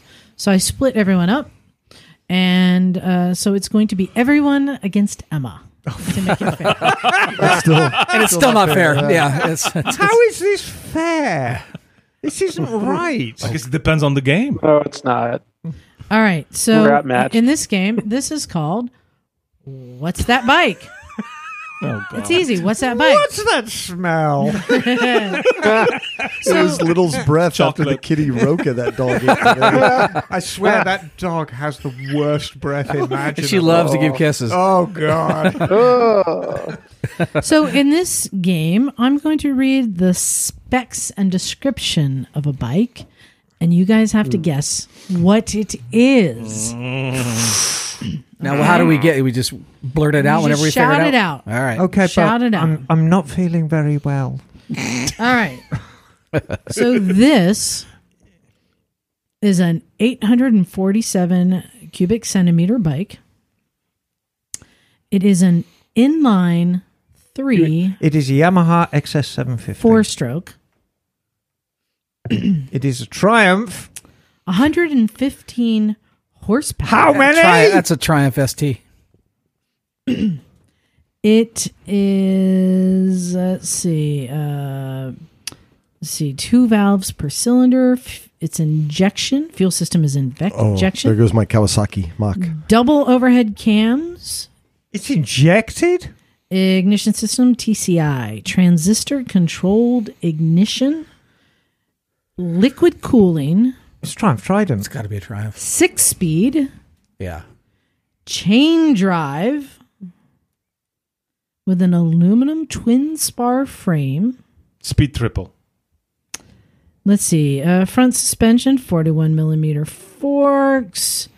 S- rear suspension, single shock adjustable preload and Yes. rebound damping. Yes. yeah, what about uh, the Yamaha XSR? Front brakes? Uh, double disc ABS hydraulic. Rear brakes, single disc hydraulic. Um, this year that I am looking at here is a 2015. It's labeled as a naked bike. You guys suck at this game. What is It's this? not, it's not the Speed Yamaha trip- XSR 900. No, That's not a Okay. triple. It's not is the it? Triumph Speed triple. Yeah. Oh, it is triple. no, Yeah. it's not. No, it can't because it's And Triumph in Speed this Triple year- has got four valves per cylinder. In this year, 2015, it came in matte gray and candy red. K- Uh, KZ 900. No, No, it's a, that's an inline four. no. Uh, all right. I'm just going to read you the full description here. Um, 847cc liquid cooled inline three cylinder DOHC 12 valve cross plane Wait, wait, wait, wait, wait, stop, concept. stop, stop you there. So it's not a two valve; it's a four valve. Uh, And then, well, it said, I'm just reading you valves per cylinder, two. And then up here it What? says DOHC 12 valve cross plane crankshaft. No, you can't. You can't have two valve for cylinders and then twelve Okay, well, valves. I'm, a- I'm just reading. it. Okay. Derived from the award winning and media favorite FZ09. so it's an MTO nine, XSR. This engine combines advanced high tech components. Uh, blah, blah, blah, We blah, do blah. suck You guys suck at All right, what is it? It's the FJ09. Oh. Ah, You guys really suck. That might be my next bike. Actually, how do you like that bike? Does that No, have no, ABS? no, no. I tell you what, Might we- be my next my next commuter. there's been a couple come in which have got like stupidly high mileage on them, and I have to say they feel very baggy, Hmm. but they don't half go well. Do the um does the luggage is that uh, uh osculator? Yeah. Okay. All right. Well, Next no, one. we're, You we're guys going to suck do at better this. this I'm time. hoping- hoping no, our honestly, listeners I'm, are I'll getting try it. I'm going to try better. Okay, this next one uh, was introduced by Honda to the United States market in 1986. Oh no. EB five hundred. It was so Ooh, good try, successful that as of 2009, it was still in production in Japan. Oh no. VFR 750. It let's see, it is a Yeah, FR1100. Uh, let's see, suspension, the front trailing link fork, rear swing arm, um, engine 244 cc liquid cooled SOHC single. Transmission. Oh, Not the Nighthawk. No, The it's Helix? it, Transmission VMATIC continuously variable Yeah, it- it- transmission. it- Honda Helix. it, it- no, it's not the Helix. It's the Oh, the Elite 250. The CH two I think fifty. Bagel got that one. The He- Elite he- two fifty. good going, Bagel. Yeah, it's the Elite 250. Thank you, Bagel. jumped Oh, in. the elite. Yeah. Okay. I'm going to say Bagel. yes, Bagel one. So, team two. Emma's two. One. Okay. yes, very good. All right. You're getting it. All right. All right. Let's go with, oh, this one. Okay. Yes. All right. This one. Yes. Uh, manufactured since 1999. Oh dear. Features a mid sized V twin engine. SV 650. That's correct. Oh, oh, wow. That was prescient. Let's see. That's team two. Oh, Emma, they're winning. That's okay. All right, let's go with this one. Oh yes, I like this one. Let's see this bike. Um, let's see engine, four stroke parallel twin cylinder DOHC, four valves per cylinder. Okay, very good. Um, seven hundred and ninety eight cc. Compression ratio twelve oh to one. Cooling liquid cooled. Induction electric intake injection with 45 millimeter throttle bodies, uh, ignition, knock control, and a oxygen sensors. Wow. Uh, yeah. Um, Oh, it's a. It's wait a minute. It's it's uh um, is it uh, an R80 GS? its transmission is six speed. Yes. Final drive is chain. Oh. Oh no, it still could be a BMW. Frame, So F8 tubular F800. frame. That is correct. Okay. Damn. What was it? I'm on fire. F800 GS. Ah, nice. Very good. nice. All right. Uh, ooh, Emma, they're Emma. killing you. What's going on? I'm not well. I know. All right. Emma. Yes, darling. All right. So uh, this one was made from 1999 to 2017. Okay. Uh, let's see. It's double overhead camshaft and liquid cooling. Yes. Um, were the first. This this bike was the first for this brand to have the double overhead camshaft and liquid cooling. Um, did For that brand or for that model? to, to that brand. This was the first bike of this brand to Yes, have yes, that. yes, yes, yes. Uh, engine is one thousand one hundred and thirty-one cc's, also known as a sixty-nine cubic inch. Is that the uh the 12? G- the- GS 1150. It then became a twelve hundred and forty-seven. It's the big Kawasaki, the ZX, right? Whatever the big one was. Uh, top speed, um, somewhere between 137 to 144 miles per hour. That's too slow to be the Kawasaki. Yeah. Power 115, 125 horsepower. 84 pounds. It's uh, not. It's not like KTM. It's KTM Transmission is a five speed belt drive. Harley. It's got uh, So let's a twin can a, a no, that's gone. 3.2 gallon gas tank. Um, let's see. It its engine yes, was based on the VR 1000 right. race bike, my up the butt bike. V Rod. That's correct. Rod. Nice. Team two. Wow. I was trying to give you a gimme, Emma. That's okay. I thought you'd get that one. Okay. Now I'm All right. starting to feel bad for Emma. All right, this next one. Um That's not something you should She's ever just do. letting us. She's just letting us win. That's what. it is. production 1989 to 2012. Yes. Good run. Yes. Um assembled in Japan 1988 to 2003 and then That's got to be the Rebel. and then from 2004 to 2013 assembled in Spain. Oh shit! That's a And then- GZ two fifty. And then GS five the hundred. final yes, there you go. What was it? the final year assembled in Colombia. Yeah. That's a Really? GS five hundred. They in built. Colombia. Suzuki, uh, They GS500. they There built we a go. factory especially for the GS five hundred in Okay, Santander. Emma, team Huh. one. Interesting. Okay, uh, let's For one see. year. What? Well, no. I mean, it was about a four year, and they built GZs and DR two hundreds Okay. there as well. Okay, this next one has been in continuous production since its 1948 introduction. Sportster. Forty eight. 1948 to present. bullet. Assembled in Italy and India. Italy and India. The Vespa. It Lambretta. let's see.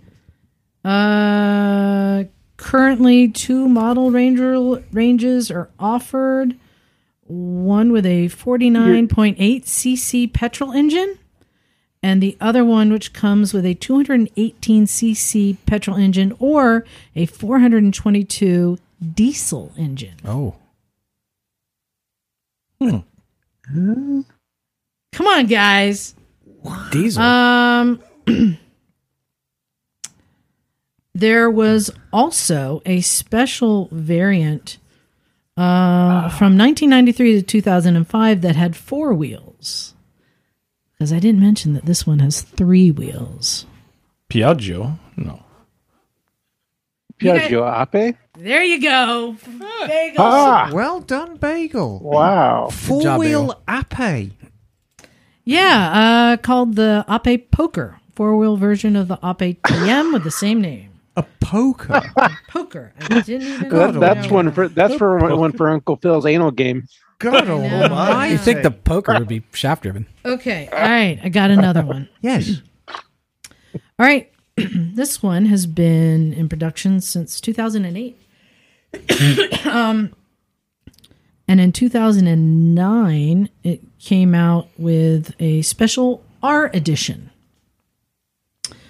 Uh, single cylinder, four stroke, 654 cc.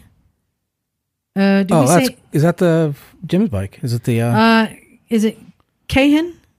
yeah? Cahan? Okay. Cahan uh, EMS with electric power throttle, pressure lubrication with two Eaton pumps. Yes. what CC is this? It's uh, 450, right? 654 cc four stroke, six gears, dog clutch engagement, APTC slipper clutch hydraulically operated. Comes with Brembo floating cali- Brembo brakes, uh, Brembo piston brakes, a floating caliper, XR 650. spoked wheels with aluminum rims. Aluminium rims. Uh, let's see. Um, let's see. It's although it although the the displacement is labeled as something different. It is actually a 654 cc. Um, and then they had they discontinued the E model and came out with the R model. Uh, made some changes to Oh, the is that a DR headlight. DR six fifty? And I'm just gonna have to make it easier. It's a dual sport. You guys really? XL six fifty. Um, and it's um, it's uh easily noticed by the orange frame. Oh, so, well, if. So it's like KTM, KTM. Which one? Six ninety. 690 Rally. Enduro R. Duke? What? The the the spoked wheels. Yeah, yeah, Enduro R. Enduro yeah, R. Yeah, there you go. There you go. oh, you so you own one? Yeah, I know. There's one in the garage here, and he owns one. All right, we got one more because you guys are sucking at this. Good. I'm glad. You guys are sucking. I don't know if you blame us or blame the game creator. I don't know. All right, this It's tour This guide's bike. fault. This bike won the Motorcycle USA Motorcycle of the Year prize in 2014. Uh, so it's been in production from 2014 to present. It is its class is standard. It is assembled in Thailand. As so So- many are. MT 09 Its engine is a 124.9 cc air cooled four stroke single with a top speed of 55 to 73 miles per hour. Is that a Grom? So it's a Grom, yeah. It is That's a what- Grom. That's what I was Am gonna say. getting? Oh. Yeah, it comes with either Yeah, four speed manual or five speed manual. How fast do they Is say that a an Grom Atlas goes? Honda? Uh, 55 to 73 miles per hour. No way. 55 is everything on a Grom. Yeah. It's absolute. Well, down, I- downhill. If anybody thinks they could get 73 out of a Grom, please write to Cleveland Moto. Well, Oh. maybe not a stock Grom.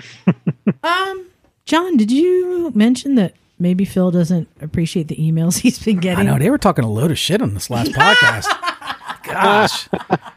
You know, so yeah, they, uh, you know, but, and I honestly think everyone should continue sending emails to Phil at clevelandmoto.com because he's, uh, he told me that he is enjoying getting your emails from us that are basically touting how wonderful the Motorcycle Misfits podcast and how many glaring mistakes that are coming out of the Cleveland Moto podcast. So, No, I only want him to receive complaints about us. oh, he's I- getting them. But, I wanted but him to enjoy that. That was my gift to him. So Oh if you do have a complaint, send it to Phil at clevelandmoto at gmail.com. Um, I wanted to get real quickly back onto tours. So, uh, Raymond, you said that you've been on a bunch of tours. You're about to go on some tours.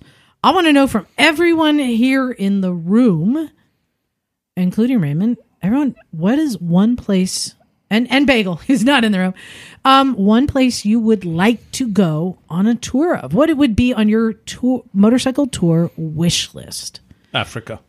Oh, okay, that's a whole continent. Yeah, but that, that's the idea. Going from Egypt down to uh, South oh, Africa. you want to go for it? Yeah. Um, I'm gonna say the ones that kind of piquing my interest. I've heard both Thailand and Vietnam are a lot of fun. Yeah. Yeah. and good food too. I hear those Live, places live to are ride, amazing. live to ride, ride to eat. I keep it all the way yeah. to the end. I, I know people that travel that part of the world. and It looks just fabulous. Yeah. The food, the I think people, everything. I'd lean on Vietnam because I think that's maybe less uh, less tourists. I'm not sure, but I've heard of people doing great fun motorcycle adventures there. I mean, and you're going to a country that is built for motorcycles. They're everywhere. Yeah.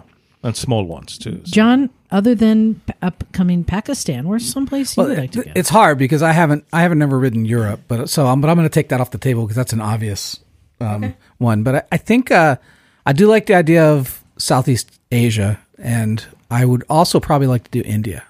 Yeah. All right. Hey, Bagel, I know you've done a bunch of tours. Where's someplace you like to go do? Well, um, Please say Antarctica. the thought has scooter, crossed my mind. Because that's exactly what I'd expect from Another you. record. Uh, the, the thought has crossed my mind. Um, I don't know if there's any way that would be possible, but It is possible. Do you don't know. remember Steph Jevons, one of our guests? I remember. Steph. She rode all the continents, and there's a great video in the currently playing Rev Sisters Moto Film Festival, the South Jersey Moto Film Festival, which is tickets are free. Go to revsisters.com. Um, and Steph Jevons uh, has one of her um little shorts that she created of her putting her bike onto a boat and taking it to Antarctica and riding it around in the snow there. So that was a quick little plug. So you could do that. Well, that's always, I suppose that's a possibility. Yeah. Um, but I, I would like to tour Europe, uh, but I want to do it on my bike and I want to ride there. Um, That might be a problem. I, I, You're gonna go It- it's circles in the plane, like Like well, a no, buoys you- on you- the. well, you put it on the plane and then you keep riding from there, you know, Oh, oh, like you do. Uh, but you know, with my bike, um, so maybe in a couple of years we'll see how things go. Um, I, I, I really do want to reprise my idea to ship my bike to Hawaii and and make Hawaii my 50th state. Um, and if if all goes well, maybe this year is the year to do it. Coming Nice. up, we'll see. Emma.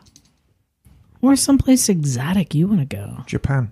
Mm, yeah. oh, that would be great. Yeah. the motherland for so many Yeah. Oh heck yeah! But the thing is with Japan, and I've heard this many many times, it is such a different culture. Mm-hmm. You would have to do it with a guide. Oh yeah. It, I Yeah. would, Yes. I would genuinely be absolutely terrified of finding myself in the middle of Japan alone. Danielle Lynn is in Japan at the moment. Oh, moment. is she? Yeah, I've been following hmm. Instagram. She's Oh, been there for about I don't know a while. Yeah, Right. I love. She's great to follow. But yeah, but yeah, I have another friend that went there solo, not speaking Japanese. Worst two weeks of her entire life. I can imagine because I mean it's it's just so alien, but that's Well, why. And not being there, but Tokyo versus the countryside, right? And you could I've up- never been there, but You can end up eating street octopus. You don't know. So, well, you know, because you pick it up off the street. Street pussies never. Jim, get did eat. you already say where you want to go? Where do you want to go? Um, I'll, I'll I'll say two things because I can, but I'll Yeah. echo Emma's Emma's comment. I would love to ride around Japan, and we do have some podcast friends there that I think would be a treat. So Japan is very intriguing to me, the countryside especially.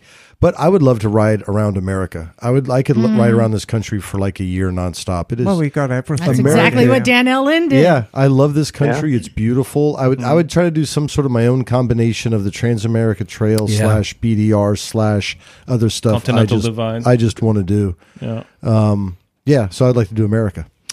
You know what, um, Emma? What boat I missed, and it actually did include a boat. Um, there was a time, I think it was in the '90s, that you could buy a Harley Davidson here, right.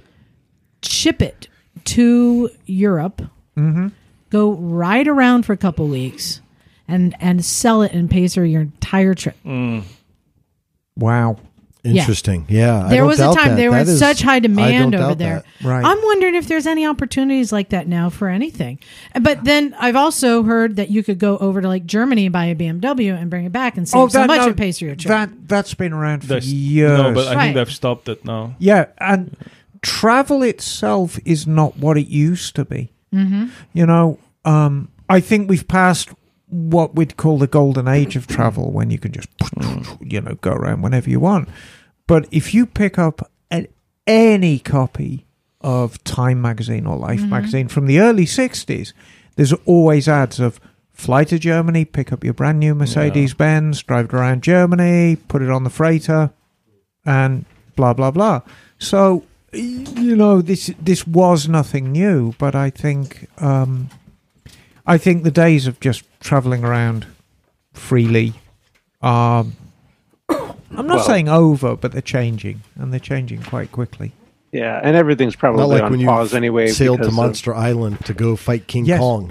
Uh, you know what? I want to know because I mean, there has to be places where that opportunity still exists. Um, it's really hard to bring bikes from other countries in here if they're not made for Yeah, U.S. or yeah, especially. But there's the opportunity to take bikes here to places, and there are people with money. I mean, to Pakistan, if you can getting a BMW GS, like I've met people there who ride them, it costs twice the amount the the fees and sh- and everything you pay it doubles the cost so a bmw that's 24000 it's going to cost them 48000 there but there are people Yeah. who have the money Yeah, yeah. so I, it's, I'm just curious if anyone else uh, listening knows of any of these opportunities or places that you could do that. And I remember the thing with the Harley. There, were, you could through. Um, I think there were. uh, See, it wasn't. It was kind of. Uh, the internet was still brand new. There were ways to put the word out and actually pre-sell the bike and go ride around for two weeks and just deliver it. There- Yeah. there were there were there were networks to do that. And I always thought about doing it. But you actually put it on a ship is how you get it there. Yeah. Anyway, if you know of these kind of opportunities, it'd be really cool to know and share. Uh, But I wonder if they don't exist anymore. Well, Air Canada had a program where you would they would fly your bike and it wasn't very expensive, Right. so you Yeah. could fly to Europe with your bike. Yep. That's what I was thinking about doing. Yeah. Yeah. Well, um, I want to get to some emails because we have a bunch. And this first one I'm going to read because it's controversial. as Oh. Emma would say. Ooh, It's controversial. stir in the pot. Well, but in all fairness, I'm going to read it because I want to get everyone's opinion here. Um, and this is from uh, Carlos, Hello, Carlos. and he says That's controversial, Carlos, to his friends. says I just got the latest AMA magazine. yeah. I read their article, Helmet Laws and the AMA, on page 12. Yes. He says this article perfectly illustrates why the AMA is terrible and why I'm very happy I will not be renewing my membership. Okay. Uh-oh. The AMA and ABATE uh, are so incredibly similar to the NRA and mindset, meaning they're out of touch and extremely self centered with little regard to public interest or needs, and in catering to a certain audience, which is primarily middle aged white men. Um, I don't really have an answer to this, and I didn't read that article. Did you? I don't know, but the last I want to say the last one or the one before it came out, it was chock full of women motorcyclists. Oh, yeah. I mean, chock full of women Yeah. motorcyclists. But I will say, in in having interviewed um, Rob Dingman a couple times, president of the AMA, we have asked him questions that we couldn't ask him on the air. Like, why aren't you doing this? Or why aren't you supporting this? Or why do you allow this? And it all came down to politics and losing members. It it depends on what the majority of the people want in the hmm. states and in the government. Like, why isn't there more helmet laws? Why aren't they just pushing to get helmet laws everywhere? And he says, because th- most riders don't want it, and we would lose most of our members. So it may be something like that, you know, or or like, why aren't hmm. you doing more to get more lane splitting? I don't understand why that isn't happening. Like that there's- would be good legislation for them. Yeah. to but take there's on, 'cause that's politics safety. involved because I said, how about if you may make the deal like, hey, can we get lane splitting legalized if we put a helmet law in place? And he's like, no, you get into the politics and dealing with people, and it gets nasty, and It's it's, a thing you can't please all the people. So you have to please the majority of people while you're still trying to serve the people. But not everyone has the same interest. It's a really hard line Well, to follow. what is what's the beef with the AMA? Is it just that it caters to, to white middle aged guys, or is there a bigger beef? Um, well, specifically the helmet laws and the AMA, which I have to read. I can only assume it's because there's politics and they don't push hard where I think they should push hard. And and he's told me because they can't, because they will lose more Sure. The, members. the inevitability whenever you're in a larger group, a group of anything, you have sometimes you just have to look at the larger picture. If I was to say I agreed with every policy the AMA puts out, I'd Yeah. be lying through my teeth because I don't. And I mean, I look at some of the decisions they support. I'm like, dear God, these ramblings of a lunatic. But when I look at the overall picture, I find enough to agree with that warrants my membership, Well, and that- that and that applies not just to the AMA, to everything. and, and I know we're just going off an email, Mm-hmm. but also don't judge it just by their magazine. I mean, I, I was looking at the District 36 calendar today, and if you look at the amateur motorcycle racing that the AMA Right. supports, it's vast. I uh, mean, they support a lot of stuff that's not in the magazine. I'll, te- I'll tell you my stance is if you don't support what they're doing for you in your area, then don't support them. Because I know of racers who have big beefs because the AMA is a governing body of races, and there are some decisions about qualifications or stuff like that that they've had to make that doesn't benefit certain people, then don't support them. I, I'm okay with that. Point being that there's so much, um, they deal with so much controversy, legislation, politics that they can't serve everybody. So there's always going to be somebody who's not served. So I have no problem with those people mm-hmm. showing their distaste and not supporting him. I personally support him and I do encourage others to support him because I feel it does benefit me. Mm-hmm. And the more support they get, the more they can do. Is how I feel. But I think Carlos is entirely justified in his point of view as well. Mm-hmm. You know, that's the beauty of democracy. You, Yep, you, I agree. You get to you get to say what you feel without mm-hmm. some degree of repercussion. But all I would say to Carlos is just look at the bigger picture, and if you find there's more you disagree with than you agree with, then But it's I- clear. But I would also say that I think uh, it is time for the AMA to do specific outreach and development around people of color riders, and uh, and you know that they've done a better job really with Liza and some other people's leadership around women. But I think you know there's a after going to vintage motorcycle days, it is a bunch of middle aged white guys that look a lot like me, and I would love to see a movement of people of color to ride other than Harleys. I mean, Booster Well- Bros and Harley guys. Uh, as uh, building on what Emma said, to me, the bigger picture is the AMA is the voice of riders in America. Yeah, and it's the only voice. It's the only exactly. It's the only organized voice. and I want to support that voice because um, through all sorts of things, like you know, um, uh, there's all sorts of uh, emission stuff, and they target motorcyclists often. yeah. So the AMA is there fighting and helping to get land use for dirt biking, to all these things. They are fighting. They're not winning all the battles. Right. Well, you know, you know, thank goodness, you know, is and and we we cuss them all the time, but quads and four by fours, but you know, the side by side community has gotten huge, and you know what? Thank God, um, because the motorcycle community just doesn't have the support legislatively, and you'll get public lands closed. But like when I, I go out to BLM land and I see these side by side people, you know, they're going kind of crazy, having a good time. I used to now now I'm glad to see them because the more people that are out there accessing and enjoying the public lands, the better. If it was just motorcyclists, for whatever reason, we don't really stand a chance. So I was glad to see a lot of the side by side people I mean, to, out there. to Emma's point, I'd say also that you know I'm part of a couple of national associations as part of my day job, and the biggest thing, if you want change, get involved and start to get to know who the decision makers are and who the policy people are.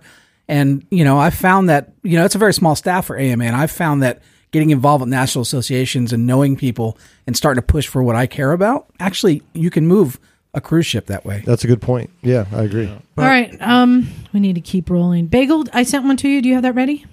Uh, I do. All right, go ahead. Uh, hey, misfits from Gavin, Bolton, UK. if you don't want to do it, do an accent. Don't do posh or Cockney, please. Bolton has a terrible accent all of its own. So you're going with Irish? Uh, I'm trying. That. I didn't say I was going to do it well. I'm going to butcher no, this you're, one. do- you're doing great, Bagel. It's like you're fucking there, mate. it's like good. you're there. Good, good on you, mate. Look up Fred Dibnah if you want a reference. Oh God, yeah, good old. Just been cut. Just been catching up in the last few episodes, and I like the games you've been playing. So I thought I'd add my ten cents for the game where you guess a bike that Emma hasn't worked on. Ten on. pence. Oh, he's got a guess. All right. Go on. I'd like to. I'd like to put forward a Cagiva Super City 50cc, not the 125 that were more common. And a Cagiva Mito doesn't count, even though it had the same motor. So, all right, hold on. So let's answer that. Emma, have you worked on a Cagiva Super City 50cc? no. Oh, Ah. good one. Well, good no, one, well, Gavin. I, I think in my defense, I think they were invented after I came to America. Oh, okay. I'm, I'm not likely Yeah. to have them out here. All right. Cagiva's quite an interesting brand. They they they were branched out of Aermacchi Yeah. Oh, there we go. and uh, um, bought. Basically, they were brought under the Ducati umbrella um, by another, none other than Alejandro De Tomaso, um, and sort of Cagiva motorcycle brand went off and became Ducati, and then Cagiva kind of scooter brand stayed Cagiva. But they've got this very cute little elephant as, And- a, as a mascot. And and Yeah. Bagel, as you continue on, I just want to say that the next is about last week's um, porn pick challenge. Oh, Yes. All right, go ahead. So continuing. Uh, on from the last episode, I think the Yam Yam DT should have won as it's a brilliant little classic. Yeah. And my first bike was a DT50, and the parts are not a problem as I fixed mine with the bearings from a Hotpoint washing machine for my crank bearings, and a bit of Hoover pipe for, off the Henry for my exhaust down pipe. perfect. You you you were talking about fears on the Halloween episode and, and got me thinking about it. I emailed you some years back and told you I had a crash some and I had coming back from a rally in Builth Wells, Builth Wells in Wales, where I fucked up my ribs and my dad's 80s Super 10. Oops. Hmm. well, I go on that rally every year, and as and this year was the first year I went the same way to get there, just to face the place I went down. Hmm. And I must say, it was it felt empowering, and it returned some confidence that until then I didn't realize I had lost. Hmm. I think hmm. facing that place really helped. I agree. Still, still loving the podcast, so keep them coming, Gav. Oh, cheers, That was great. But I mean, you know, what's the what's the saying? One must always get back on the horse. Yeah. Mm-hmm. So You I know, guess I have to that's- go back to Baja then. Yeah, Yeah, but I think Yes. so. Unfortunately, that's in your future. Sorry, Brayman, All but right, it's John, got to be done. What you got? All right. Uh, this is from Adam. Hey, Adam. How's Eve doing? uh, sup, misfits. Uh, hey, I have a query. M- might be an AMA Vintage Days sort of query. I just found a 71 Kawasaki 350 triple. It's a basket case, of course, but reasonably complete. I'd like to fix it up, but it's only two thirds present, and I have zero interest in tracking down a bunch of obscure original parts. Oh, hold on.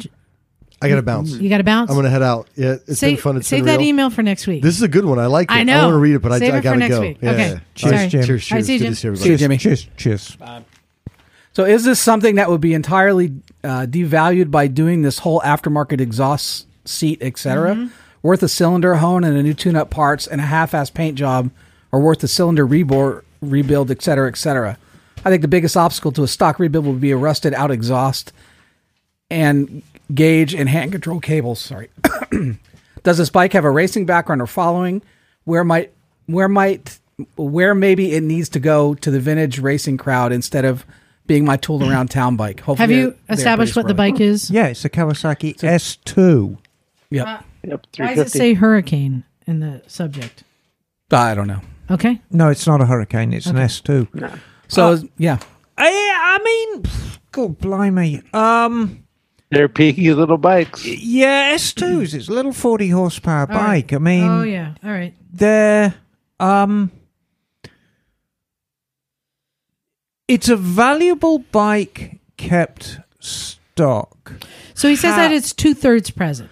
however if the alternative is not getting it on the road just get it on the road however you Yeah. can Can I um jump in on this one? yeah If it's two thirds there, uh, any parts, any other parts you take off and replace, save them. yes Don't cut or weld anything that can't be undone or replaced. right You can always go back. This can always be a bike and be restored, but have fun with it now. but i got I, you know i'm thinking 71's probably year one for that Ooh. Might be, yeah. No i know it's year So- one for that but isn't the question if it's going to be a concourse bike? That's one thing, but if it's another, if it's a runaround bike that looks good, that's that's a So, different level. I I isn't it? mean, the, the question is is this a uh, vintage racing bike No. or is this a tool around town bike? or is I- it a show bike potentially? I don't think the S2s didn't have a particular racing heritage. Um, you know, it's a quick little bike, but I think the answer is how much money and time you want to put into it is the answer. How much Right. do you love it? But get it yeah, running. just get, get, it it running. running. however you can. I mean, you know, it's it's all very nice having concourse bikes, but you know, the, at the end of the day, if if you have an incomplete bike or a rusty bike, and you say, "Look, I want to turn it into a want to turn it new Mhm. again," I mean, you're talking throwing a lot of money at it. Well, and I'll also Right. say, remember um, when we were at the Laguna Seca races and we saw Rob Talbot's bike, yes, which was a, a vintage It's a BMW. resto mod. It's a resto mod. He was putting bits and pieces from other bikes on it and made a very good looking bike. Same as my Trident. Right, There's exactly. Nothing, there is nothing stock about if my you Trident. do a good job, Right. you're, you're not going to devalue it. You know, do a I would job. argue that Rob's BMW is far better looking than the stock BMW of that same age. Mm-hmm. I would argue that absolutely my Trident is far better looking than a stock 72 Trident. Go bagel. Yeah, and and if if the money in Kawasaki triples is in originality, this bike already has lost its original parts anyway. Right, so so just have fun with it and build it out to something that's you know that's fun. You put some expansion blocks pipes on on it, or uh, put expansion pipes on it and some you know some you know updated carbs and you know Yeah. and rip it around. All right, Emma, we have time for one more. You have a question there. I'm going to beg of you not to make it a long answer okay, I'm going to read because. Raymond's got to pee. Oh, Oh, I got to this is this is from Will. Would you say it's Christman or Christman? It's from Will. Just Will. Will. Good day, Misfits. It's been a minute or two since I last wrote and wanted to ask what might be some stupid questions.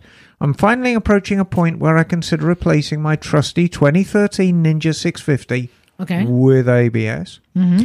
with a larger sport touring machine. Yes. I want something with shaft drive, Okay. as I'd prefer to chirp miles without stopping to throw the ass end in the air every few hours. Very good.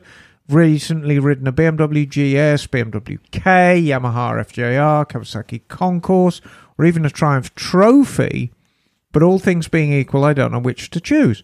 I'd prefer something with simple maintenance, which makes me lean towards the FJR. Hmm. I know a lot of the Ironbutt rally finishers swear or used to by the FJR, but I need a sanity check before I make this leap. Alternatively, if there's a shaft driven touring bike from the last five years or so you think I should consider, I'm all ears. Feel free to just tell me to buy a Scottoiler and keep riding. too. um, after I relocate from rural Kentucky, which is not where he grew up, back to the land of the non regional Midwestern dialect, I'll have to roll back out to Santa Cruz and make good on my offer of Yeah. tacos and beer that I made in 2017. He says, damn time flies. God, it does, doesn't it, Will? In the meantime, it looks like Patreon stopped taking my money, so I need to fix that. Anything you all need in care package, fan- fancy batch small gin, Kentucky bourbon, 10 mil sockets. Thanks. Um, Tequila works. Will Chrisman in Eastman, Kentucky. Thanks, um, Will. What he did he mention a Super Tenere? No, that was going to be. No, I you think said that a sport tour. He Super was- sport. is not a sport tour. He, yes, Super 10, as much as I like them, it's not a sport touring bike. God, friggin' FJR, though, it's a very complicated bike. Well, con- the newer new concourses are very nice. And they go to a lot of mileage. Um, I just did a service on none other than um, Misfit Isaacs concourse, which is at 100,000 miles, and it's an amazing bike. And then he didn't mention Viffers, did he? They're getting old now, though. Yeah. The past four years. Vifar's a great bike. I mean, Yeah, oh my Viffers a great bike. God, they're brilliant. Incidentally, thought about a Moto Guzzi? when they went, I think as much as I like Moto Guzzi's, I'm they're quirky. Like, Get a flying like fortress. the like the Griso. Uh-huh. I mean, that's headed in that direction in terms of a sport tour. Yeah, I, I don't know. but yeah, he wants maybe. something easy to maintain, low maintenance That's, seems that's to be a the key. Guzzi. What? Yeah, I mean they're better than a inline four. Yeah, they're quirky. Low maintenance. Yeah, they're quirky. Um, and I think Phil would be the first to mention they're quirky. I think, and bear in mind, I love Moto Guzzi's, Mhm. but you stand a lot more chance of getting a Japanese inline four Yeah. up to 100,000 It's than a true. Moto Guzzi. Yeah, Viffers. Do you know when a Viffer was new? It was the RF was considered competition for a Viffer. Same sort of sport touring sort of thing. Um, I think, God, I'm going to upset a lot of people. I think Concourse is probably a better bet than an FJR. Hmm. It's it's they're both enormously complicated bikes, but I think in terms of maintenance, Well, I think you're going to spend less on the concourse than you will on the FJR. See, as reliable as these things are, you you you're going to pay big money to maintain them, especially to do the valve clearances. Um, I don't know. You know, well, he said shaft, shaft drive. So, what about the BMWs? The RT. Well, you mentioned those. Mm-hmm. they are very expensive to maintain, though. Yeah, that's true. What about a Tracer? Yes. Tracer's not a bad bike. It's one of those bikes that it's under the radar. Every now and then they show up. I'm like, I keep forgetting about this bike. Chain drive, though. Hmm, okay. All right. I'm going to throw out, I always like to throw out a whammy. Yes. I'm going to throw out a whammy. Yes. It's not technically a tourer, Yes. but I think you could. Yes. Uh, a Niken. No, Oh, no, That's my whammy. No. Dude, make those? I rode that thing and it was so comfortable and I felt so confident on that bike with that double front end. I really I really surprisingly enjoyed it. I said I could I could possibly own one of these one day. Do I you really enjoyed think it. if you went to the pub and got drunk enough, you could walk out and your Niken would have four front ends? I'm just I'm throwing that out as a wild card. That's all. it's wild. Um, Oh, no. I think I think really between the FJR, the Concourse, and the Viffer, I mean, those are like the they're, big. they're much of the same thing. I think either Um, it, it boils down to taste. Again, I will probably upset a lot of people. I think the Concourse is a better looking bike. Let's throw out one more. What about Triumph? They have a is it shaft? no. I think they're all chains. yeah, they're Okay. all chain. But anyway, yeah. So, um, yeah, yeah. I mean, if Again, you want to I- go chain, you could also do a Ninja Thousand, Yes, you could. which is a fabulous bike and cheap. Well, if you're going to no, just I would rather see a Versys 1000. It's more comfortable for touring than a Ninja Yeah, but that's the argument, though. That's technically an adventure bike. or a but it's- V-Strom. Yeah, then you start Those getting they're into not ADVs. venture bikes. I They're know. fake adve- I They're just a comfortable riding position. That's it. Right. That's it. But if you want something that looks a little more sporty, a, a, a Ninja would be the way to go. I'm going to stick with a Niken. Good choice. There you go. Three wheels are better than two. All right. Um. So I think I so I mentioned that our guest uh, Chris Hopper had to postpone. Yeah, that's a shame, but we'll talk to him next time. Yeah. So we're still going to do it because for all the naysayers out there who didn't believe, did you hear what Chris did? No. No. Oh, I didn't. No. I didn't hear. I, I mentioned it last week, Bagel. Um, he recently rode hundred thousand miles in one hundred Oh, right. days. Wow. And a lot of people said it's not possible. Mm. And Harley Davidson, because he rode a Harley, Harley Davidson just uh, officially recognized him and his uh, his uh, his feat yesterday. nice. So Very um, cool. for the naysayers out there, there's uh, it's it's it's official, but Yep. there's still a lot of questions. That's why I have all these questions. Well, yes. How did you do? All, all I'm going to say is where there's a will, there's a way. Though I can tell you, and somebody um wrote Why? to us to let us know just prior to that he did a, another Iron Butt rally. He's a long Nice. hauler. He's a, he's a long distance rider. So, I mean, Yep. it was kind of pitched last week that this was his first long distance ride, but it's not, is it? I mean, he's already No, very he's- experienced in. No, no, He's- no, no, Techniques. no, no. He's known in the community. Um, in fact, uh, our friend Chris said, I wanted to be sure you're aware that a few weeks before he started his insane ride, he did a 12,000 miles in 11 days during the Iron Butt Rally and came in 24th out of 75 people. Uh, oh, Nice. out of 75 starters and 61 finishers. So, um, so he's a long distance rider. So yeah, 12,000 miles in 11 days. And then, can you imagine? But Raymond? yeah, No, but there's that's you know there's this huge difference between eleven days and three frigging months. Yeah. I think once Every you get day. into Yeah. the routine, I don't know. Um, I, I, one keep thing I know for sure, I am not going to invite him to the numbnuts challenge. If he shows up, Yeah, I'm he gonna say, a- yeah. I think could be a we're all going to giving agree. We're all going to agree. You can just take the money now, so save us We're all some pain. worthy. Save We're us not the pain. worthy. Bagel, your nuts are pretty numb too, though.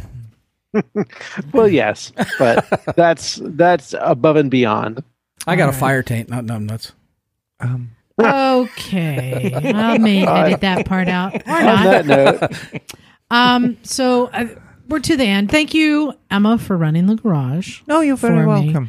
I had a great, great trip. So I'm, I'm glad you enjoyed your t- trip, and I'm always Yes. happy to run the garage in your absence. I appreciate it. Um, but also thanks to all of our listeners, our Patreon subscribers, and also people have sent us some gear for the gear room. I'm coming coming up with a new idea for the gear. I think I may put a call out to or like flyers to the schools, like for students, new riders. Come on down. That's a good idea. Right. Yeah. very I mean, cool. they like I know Micah and Isaac. They tell people who need gear, but I'm thinking of just like doing a one day free sale hmm. yeah, and promote it heavily. Come on down and let us put you in some gear. That way we can take Clear new riders. well, not just clear them out, but take them in and say like, what gear do you have? What kind of riding do you do? Are you prepared for rain? Are you prepared for this? You know, and Yeah. and see what we can complement their existing suit with. Because for all of us experienced riders, we have many. Well, except for Emma, she just does the same thing, and I don't know how you're not any any any type of weather you're right wearing the same gear but for most of us we've got hot weather gear cold weather gear Yep. rain gear Yeah. you know um and so you c- you don't need just one set. You need a lot. So Right. that's what i'm working on. So thank you to all the people sending us gear. Um, and especially thanks to everyone who emails us with all this stuff. We appreciate it. Keep them coming. Send it to recycle motorcycle garage at gmail.com and don't forget, if you want to sign up for one of our trips, go to a differentagenda.com. And lastly, final plug, revsisters.com. Get your free pass. It's it's online, so you can view it on YouTube. And this one is featuring women writers and women filmmakers. So there's some really cool stuff. And that's going on right now. right now. It's worth it. Bagel, you should go register just to watch uh, Steph Jeavons and Yeah, going to think I'm gonna do Antarctica so you can see how she did it. It's pretty crazy. Or you can just That go back sounds to like the it. episode we interviewed her when she talked about that. Um, anything else we got to mention? I think that's it for now. Um, yeah, it's uh, it's been a busy week at Motortown. I'm continuing to get busy. Yeah, I can't wait to see what you uh, pull up uh, with in the back of your truck next. I'll bring something nice down next week. Oh, okay, we got a treat. and of course, uh, come come on over and visit us. Yep. We like visitors. So there you go. Thanks, everyone. I think we're ready to get out of here. This is Liza. Stumpy John. Emma, darling. Ray Ray. Mm, bagel. And we are out of here. Toodaloo. Cool, cool.